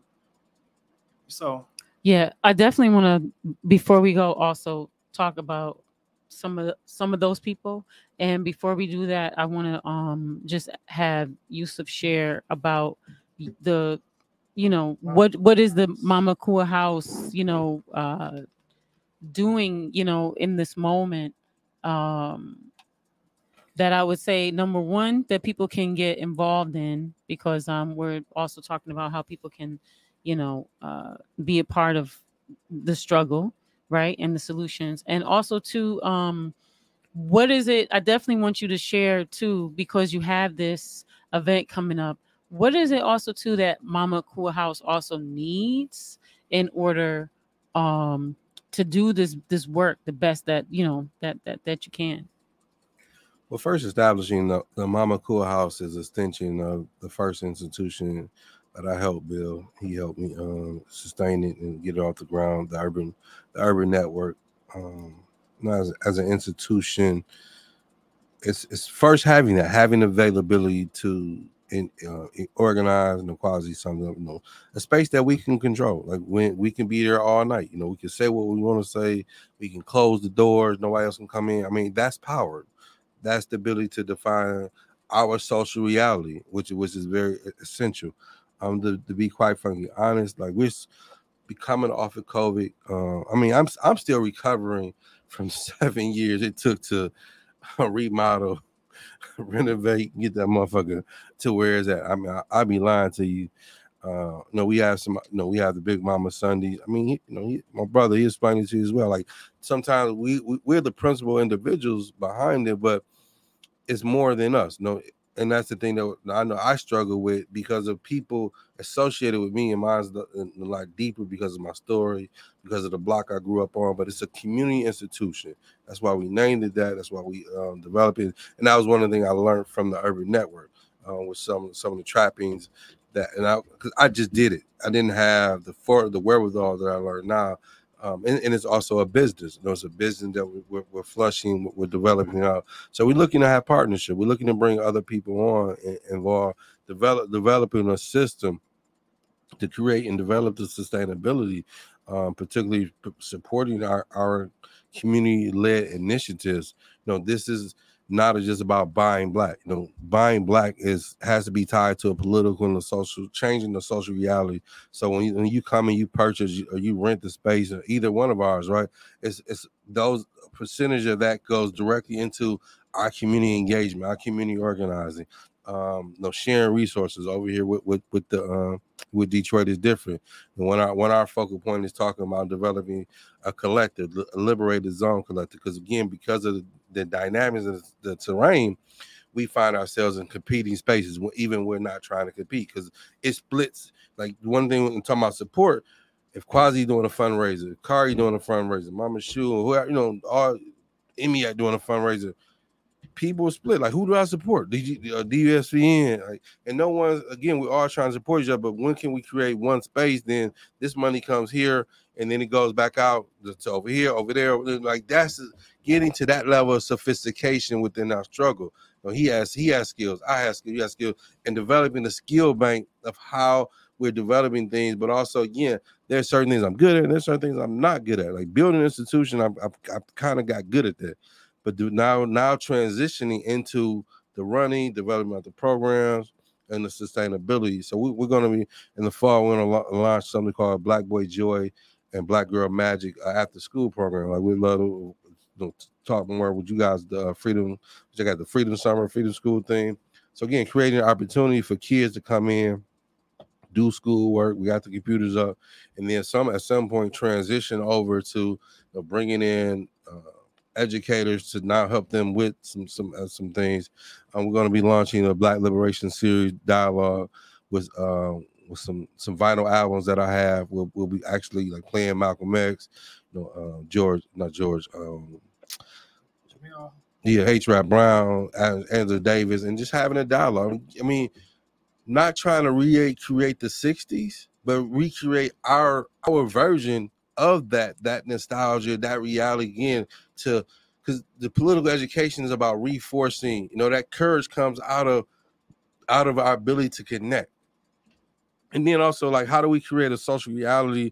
Like, there's a lot of contradiction between Black men, Black women, Black gays. Where is that space that we can just come in and I can just say some shit, not offensive, but just, I mean, it can come off offensive, but like, I don't know how to say it, so let me say it. But then also create a space where we politicking, right?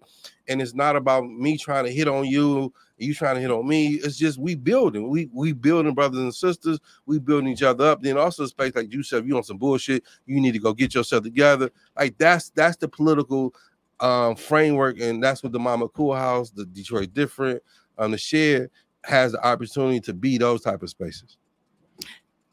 Yeah, thank you for that. Mm-hmm. And I don't know, I feel so full, but we can't leave a Black August conversation without centering us on some folks that we need to be centered on in this moment. I know there's a continued campaign. For Mutulu Shakur. Yes. I know there's there's many continued campaigns, right? There's a continued campaign for Mumia Abu-Jamal, right? There's so many continued campaigns, and I wanted to get some of these campaigns just in the space right now so that this is recorded, it's archived, and so that people could go back if they know a name, maybe they don't know a name, but these are people that we can sign on to. There's letter writing campaigns, there's fundraising campaigns, there are different bail fund campaigns. There's campaigns to support people's legal. There's just campaigns and campaigns and campaigns. I wanted to just throw it back to both of you. Are there folks that you want us to lift up in this moment? You actually just triggered to reminding me of something. So we're looking to make an annual tradition part of the. David Joe Festival is bringing in veterans, so we'll be bringing in Yasmin again. Yasmin, she was a member of the East Coast Black Panther Party, but also we'll be bringing in Bullwhip, was another member of the East Coast Panthers.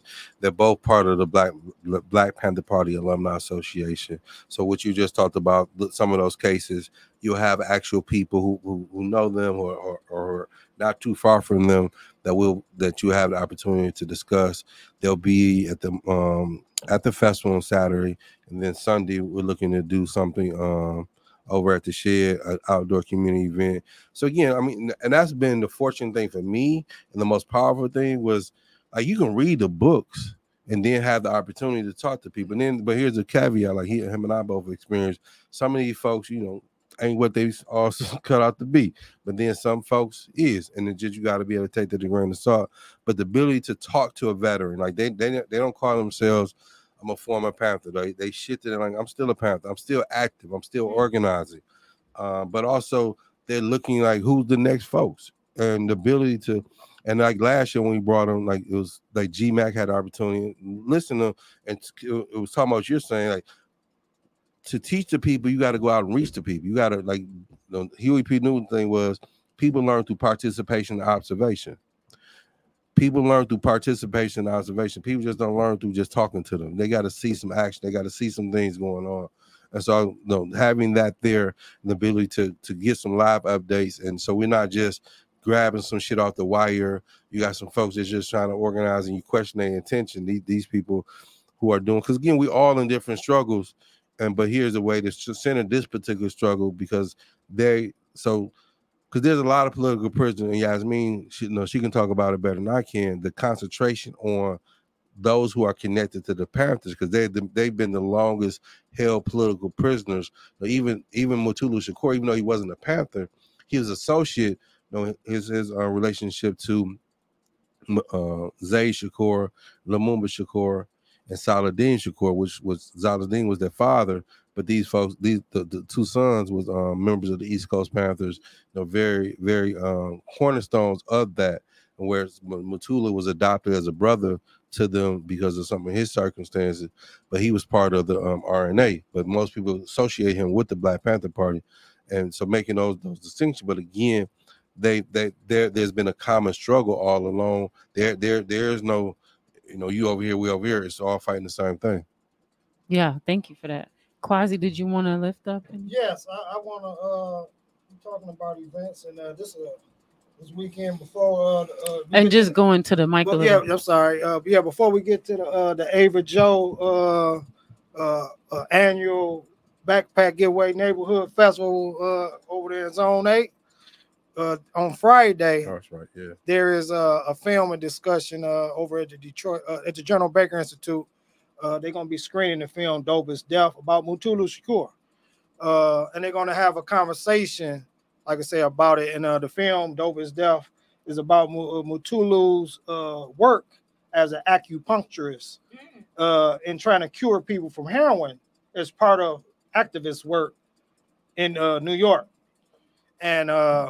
A lot came out of that effort, but he was very good, and he taught a lot of people how to also do the acupuncture. And so the film was about that struggle around how he got involved, and ultimately how he ended up in prison. And it's a very informative documentary, and I'm sure the conversation couldn't be nothing but informative and fruitful for anyone that attend. What time again? Oh, yes. It's at the Journal Baker Institute at 15798 Livernois near the Lodge Freeway, and it's at 6:30 p.m.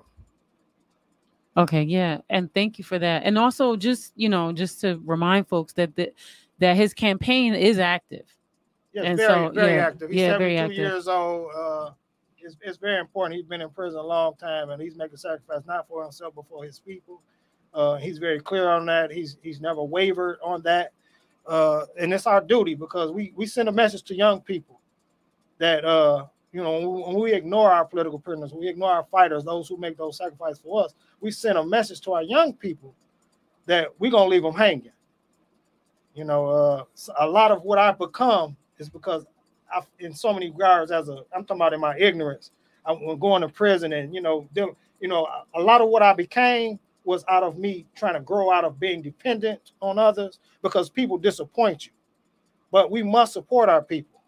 We must support, we abandon people way too easy. Way too easy. This is so random. Do you know who Wallow is? Do y'all know who Wallow is? Oh, yes. Yeah, who be with that's the podcast guy. Yeah, you out of Philadelphia. Remind me so much of Wallow. Like, okay, so let me tell you why. So not because of his incarceration, but what his post-life is and what he does on his everyday walk. So guys come onto the podcast, they bring like their gangs, their crews with them, like the rappers, like they come in with like 100 people. And so he looks at them and tells them all, very, very intimate stories about his childhood. And when the moment he realized he had to grow up. So he was telling Lil Durk, like Lil Durk is a rapper from Chicago, and his cousin is King Von. Y'all heard of this? Yep. So King Von got murdered. And a lot of people in music and on Instagram, they antagonize Lil Durk by saying he needs to get it back in blood for his cousin, right? Instigating it.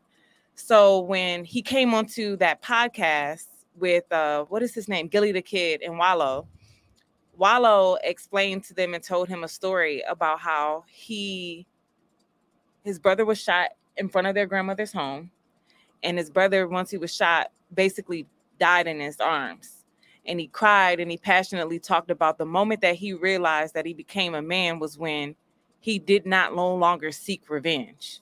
He no longer wanted revenge because he understood what revenge would do. It would only create a more of an ecosystem of pain and trauma for his family. Never ending cycle. So he's always angling and talking through his experiences to kind of show or foreshadow what their worlds can become or what their worlds will become if they don't make certain changes. So when I hear you talking, how you position and carry yourself on like an everyday base, right? You have to be relatable. You don't have to be relatable, right?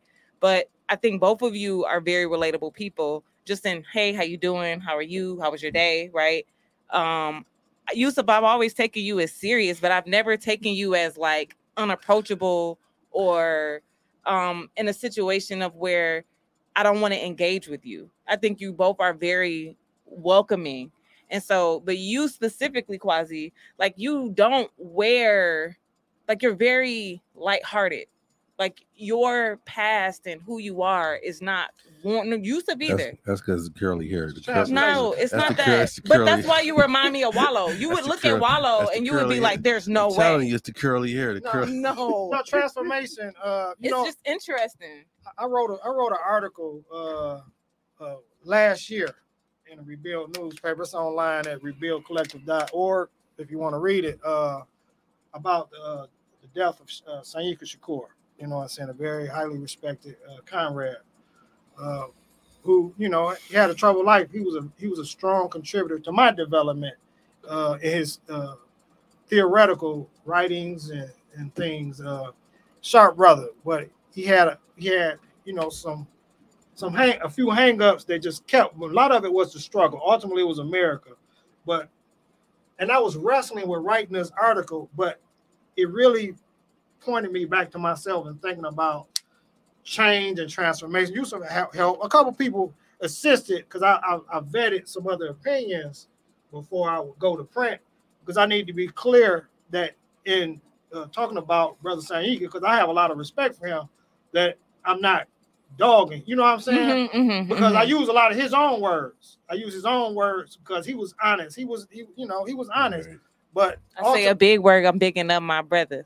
Yeah, you know what I'm saying? But transformation was core, and I was writing and I was thinking about myself and the transformation that I still need. Mm. I mean, that work is an ongoing work. I began transformation a long time. I began transformation in prison. I was different than a lot of other prisoners. And most people that know me from prison know me because that distinction. I got you. You know, everybody was in religion, and I started at religion, I moved into politics. Because I dealt with the reality of all of us and not just the beliefs of a few of us. Mm. You know what I'm saying? And that was critical, but I still engaged with everybody. Understood. You know what I'm saying? So I was beginning a transformation. And like, who am I? Because I was young. I was 19 years old when I went. I was, you know, running the streets. Didn't know nothing. I didn't even know who Malcolm X was. I mean, I didn't know what Islam was or the Muslim. I just see him on the street selling incense and oils. I just thought they was crazy. I ain't know. I mean, for real, I was deaf. When they say deaf, dumb, and blind, I didn't know nothing. I was lost. You know what I'm saying? If it wasn't in the streets, I ain't know it, because I lived in a small bubble.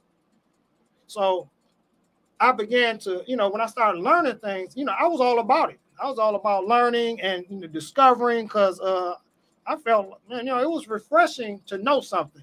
And then, like I said, I was in religion, and then, you know, and I'm arguing with guys like, all this mess is, you know, just beliefs, and not to diminish any of the religion, because all of those were stepping stones in my development as well. Yeah. All of them were stepping stones, but the way we carried on as brothers in that environment was not reflective of the best of even those religious faiths. You know what I'm saying? Because that environment is toxic, just like the hood is toxic, and it didn't start in there. It started out here, just got exaggerated behind the walls and behind the barbed wire. Everything's exaggerated. I sold dope and I had a fleet of cars, brother. He was on the corner working for a man. I knew you. but you know. Now I'm gonna say, I mean, like the transformation that Kwasi talking about, then there's a different another level, right? So him and I are very similar. into the serious. He's just as serious as I am. However, he's worked on another aspect of, he's an introvert. However, you wouldn't take it. You know, he's not goofy, but he's friendly. He's engaging. You have to catch. If you catch me in the right environment, right, I'm comfortable. I let my walls down, and so because the rap is about me, I'm not approachable. You are. I know. I'm not trying to tell you about yourself. No, you good. I'm saying for other folks, right? Because the people say approachable, they never approach me. I've been told that the same thing. Though. Yeah, but it's all part of the trauma. It's all part of the oppression. Mm-hmm. You know, when you again as oppressed people coming out of toxicity in the neighborhoods that we've experienced. Trust is a big issue, mm-hmm. and then also like he said at one time, like when we go out, not together, but just in general, oh, there go the guy with the name change. Oh, there go the guy. He don't eat pork. You know what I mean? There's a large list of people already. Oh, again, that's the guy. He don't. But it was like that behind the walls. Some guys in the organization, they all had their symbols, their medallions, something that identified them with whether the nation or the linings or Morris Science Temple or whatever. They had symbols. So an approach, and I was like, even when I was in organization, like I don't want to wear this because when you approach somebody or they see you coming, they already know here comes that black stuff. Yeah, right. Exactly. Are you saying it's unavoidable? So the thing is, when you're on a mission, that people are going to try to put you somewhere because they're still learning themselves. Absolutely. I mean, people are going to box you in, but I'm saying too, it's a challenge. They don't want to rise to that level. They don't want to deal with that. It's a both end. It's a balance. It's because I mean we all been there. Yeah. Right? Oh, look at that nigga. Right, but also the ability to that girl talking about back to Africa. Right, but also the ability to curve because you got like the word someone said earlier. It might have been Piper. Be relatable. Yeah, you can't learn so much that you're so far removed from the people because at the end of like the Kwasi point we're in there, I was JoJo. I'm still JoJo, so I can't be removed. But it's how do you find that healthy balance where. Because ultimately in this space, I never want to go back to be. Still JoJo? No. That's transformation. Some people stuck. Yeah, but I never want to go back. However, I always want to be relatable too, and that's part of who you are though. JoJo is, I'm assuming, your old name. Old name, old lifestyle, old thought process. But that's still part of who you are, and that's what makes you relatable, right? Well, transformation is supposed to submerge that. Now, it's part of your history. It's a lesson. But that's where the energy of relatability, I think, is coming from. Yes, absolutely. Some of it, only some of it, like pieces of it. I mean, but it makes you because you're a real person. Yeah, you know what I'm saying. You're a real person with real experiences, and you know, experience. Yusuf is the transformation. Very similar to a lot of people. Mm-hmm. You know what I'm saying? People can relate to that. People can relate to the anger, to the rage, to the disappointment, to the battles. I mean, it's a lot to relate to mm-hmm. because it's not a unique experience if you grew up in the hood. Okay. You know what I'm saying? So we all share it. So it's like, oh, he won us. He just he changed, but he know about us. Mm-hmm. You know what I'm saying? You know, he ain't no square. He ain't, you know, talking that, you know, like the preacher come down he here. Said, he just got the Bible in his hand. Like when he said, you know I mean? If it's a free world, why you ain't doing it at your house? Right. I mean, like people automatically assume, and it's a good assumption as if like I don't party. Mm-hmm. Telling I don't. Let's go sleep. But if you've ever been to the Mama Akua house, it's a whole vibe. It's a whole party. Absolutely. And he'll leave before everybody to my head. Right. I mean, go lock up. Right. That's just how I am. If you invite me out, I'm gonna go to the bar. I'm gonna bring my book with me. I mean, that's just a certain thing. I don't smoke weed, but I drink. But mm-hmm. I mean, you know, you do your thing. Don't smoke it around me. I just don't mm-hmm. do it. But because of people's perception and how they project, because also like. They become a mirror. Like I want to change, but I ain't ready to change yet, bro. So can you keep that over there? You fucking up my, as Kendrick would say, you fucking up my vibe. Mm-hmm. But again, how to be relatable and treat people fair, but also being firm and stuff. Mm-hmm. I love that boundaries. I know Piper. I'm gonna let you bring in his event though. I want you to bring that in. No, go ahead. Really? Yeah. Okay. So you doing an annual event every mm-hmm. single year for how long? This will be our 16th year consecutively. Okay, so can we talk about the intention behind the event, where the event started, and then where it is now, and then what your excitement is about this 16th year, and what you know, talk about it. Yeah, I mean, that's a great question. So, you know, we both openly talked about being in prison. Kwasi came home before I did. He was active and whatnot. And my process of getting active was just a little different than his. They started a group called Hope, helping our prison elevate. He brought me to a meeting. I was cussing and fussing, but then I got to the point where I was calling like every other day with an idea, like, man, let's do this, do that. And it got to the point where he was screening my calls. I was just, the idea, man. And then, I just thought, hey, we should do a backpack event. No, it was a school supply event called the Young Brothers and Sisters. He helped organize. I did at my mom's. This was like 2005. The first one was at the Cabal Center, right? Nope. The one we did at my mom, the one in 2005. That was the second one we did at Cabal Center, a year. So we've done. So this event has taken place over 20 times, but consecutively it's been 16 years.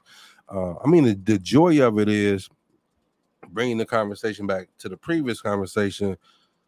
I brought dishonor to my house. I brought shame to my house, which is my mother's house. The ability to now bring honor over the last 16 years, to bring peace and love and hope into my community and my neighborhood, and just on a subtle level, it's grown and it's been big. I think a lot of folks have, whether they admit or not, have taken it, run with it, and duplicated it, which we're all excited about that. That's what it's for. But more importantly, the ability to be able to, like Kwasi talking about, like, root ourselves in our neighborhood, in our community, because it's fractured, in particular in Zone 8. And like even over here, the gentrification that we experience. And more importantly, again, as organizers, most folks like, man, the question like Piper was asking, like, how do I organize? Where do I begin? Like, just go back to your block. Like, it doesn't take a lot of money to organize. It takes heart. It takes patience. It takes having network. I didn't know what I was doing the first time. You got some money from some folks that donate. I think Jewel Ware donated through your work. Some other people. My sister's father had donated water.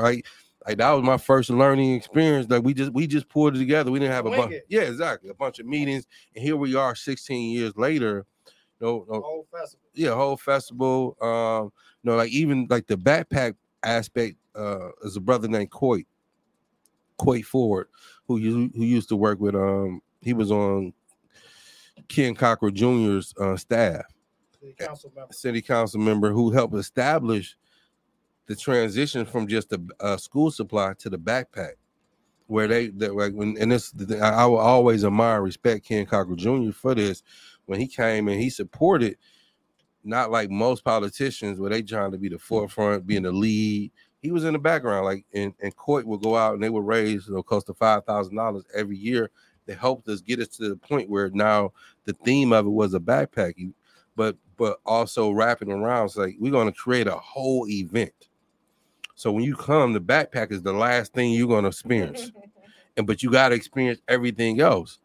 And then, having live entertainment, like everything that, what Kari's over here doing, but how often, even if people don't come out, they can sit on their porch, and just experience. And then one day they'll come, oh, what y'all guys going on over there? This is how you build community. This is how you build neighborhood, particularly. And this is, again, what we say, putting neighbor back in the hood. So no longer. You recognize that. I remember you recognized the elder that lived in that Harriet Tubman homes, Miss Boyd or something like that. Mother Phoebe. Mama Phoebe. Yeah, Mama. Yeah, and the significant thing about that, Mother Phoebe, when I was a kid, she used to clean the neighborhood up. She used to have the block lunches, and as a kid, I was like, but because I didn't have the right frame of mind, I couldn't appreciate it. But once I got the right frame of mind, it's on that legacy. I was able to walk into it. So yeah, it's nothing by accident. It's nothing by happenstance. There's always a continuity and connection to it. So the intentionality is one, like doing it in Zone, like in the neighborhood.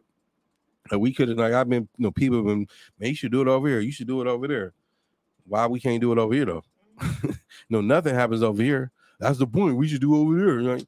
But again, if we're not doing this, it'll never happen over here. I don't do it. Right. This is why the hood remains the hood, and the type of behavior that it becomes, because we're not investing in it. We're not pouring water on the flowers to refurbish, to grow, and to be able to see the light. That's the significant thing. And so I haven't talked about the trend. I lost my mother in January. The backpack event could not be successful without her. Like she's all the things that she's done behind. You know, we all got mothers and fathers, but particularly our mothers, like they're our biggest cheerleaders, our biggest champions. Like the food that we ate, like you get hot dogs, but then you got a full course meal that my mother helped prepare and contribute. And so it's only made sense to in the Average Festival and honor her. Though she opened her doors. You know, when you invite somebody to your mom's house, like that's something significant, and that's again the meaning and the symbolic thing to it. So beautiful. Thank you. Mm-hmm. So when did it take place? Oh, August 6th from 1 to 6 p.m. Then the following weekend we got New African Family Day at the Shed. Oh yeah. So you want to talk about that a little bit? Tell people a little bit about that. Yeah. New African Family Day taking place over at the Shed over there on Flanders off Gunston by City Airport.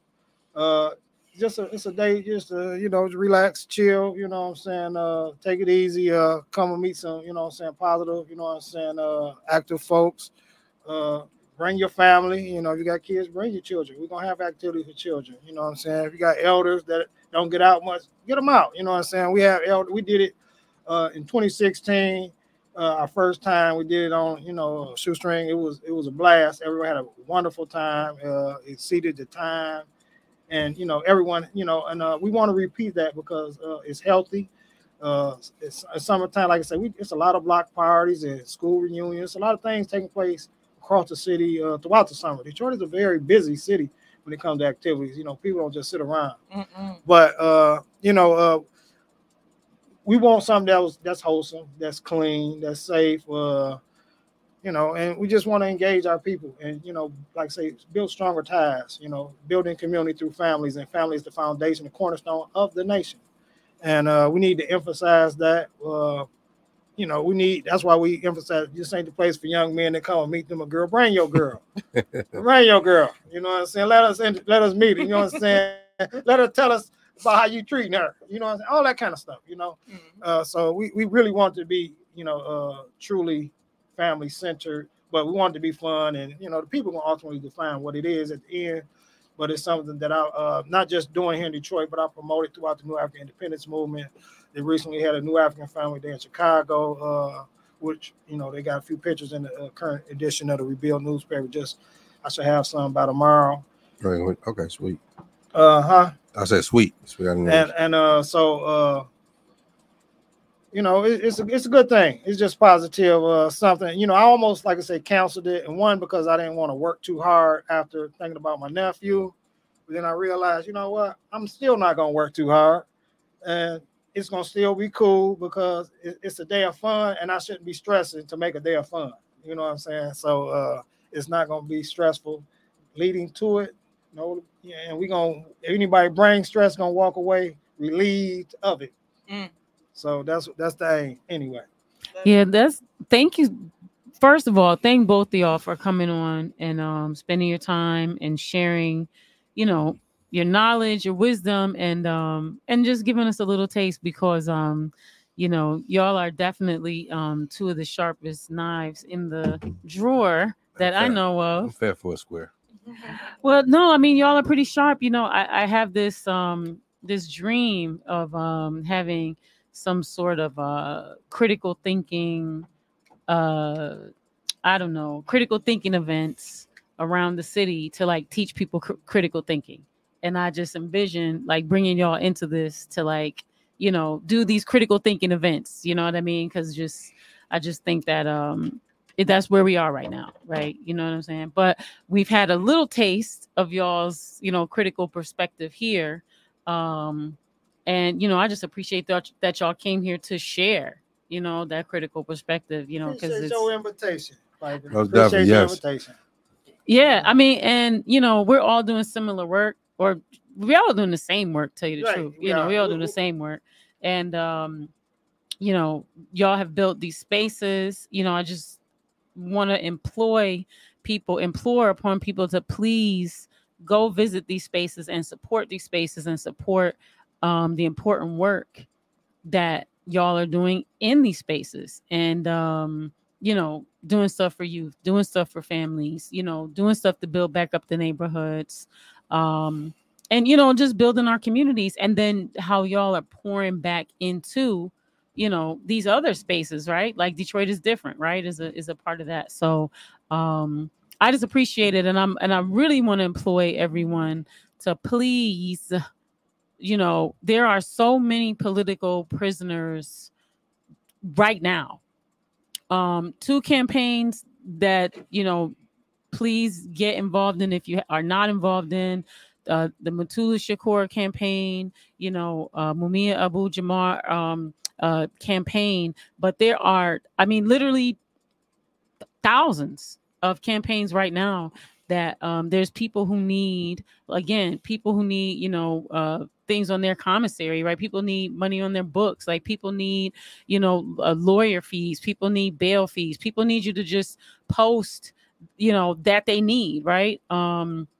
And just continue, you know, to support our people, because I used to back in the day think that, you know, there was a separation between, right, like a regular prisoner or like a political prisoner. But in general, everyone that's behind the wall is there because of the socioeconomic political reasons. And so even standing in judgment of why a person's there, or trying to, you know, justify what, you know, why to support one or another. You know, I think that the point is that everybody, right, needs to get out, number one, and those places need to not exist, and that we need other ways in which, you know, like y'all said, that we are creating, you know, safety for one another, and redefining safety, and re-looking at what that looks like, and just reconnecting that back to the events that y'all are doing, our ways in which, you know, we're that folks are, like, you know, just redefining these spaces in which we live.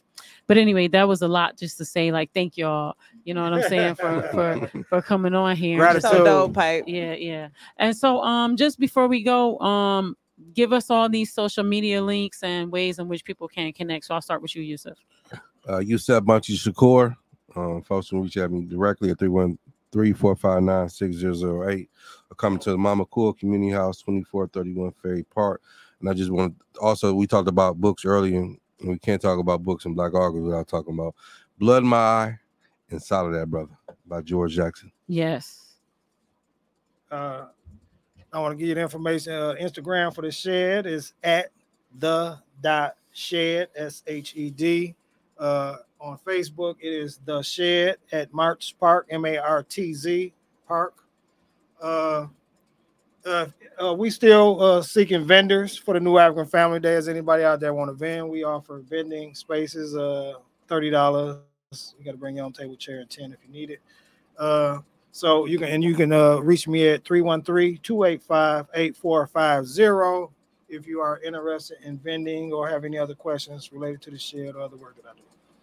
And at It's Food Detroit on Instagram, and 248-804-3140 if you want to know more about It's Food Detroit. Also, we have a Piper Carter podcast Instagram, and I'll let Pipe do our other tags. Yeah, thanks for that, Brittany. So on Instagram, Piper Carter Podcast, and we have a website, pipercarterpodcast.com. Also, too, the Detroit is Different .net is the podcast website, and DetroitIsDifferent.com is the blog website. And you can go to Detroit is Different on Instagram and all of your social media to support the Detroit is Different podcast network. And this is Piper Carter. Thank y'all to Yusuf, Kwasi, Brittany, and Detroit, and all our listeners.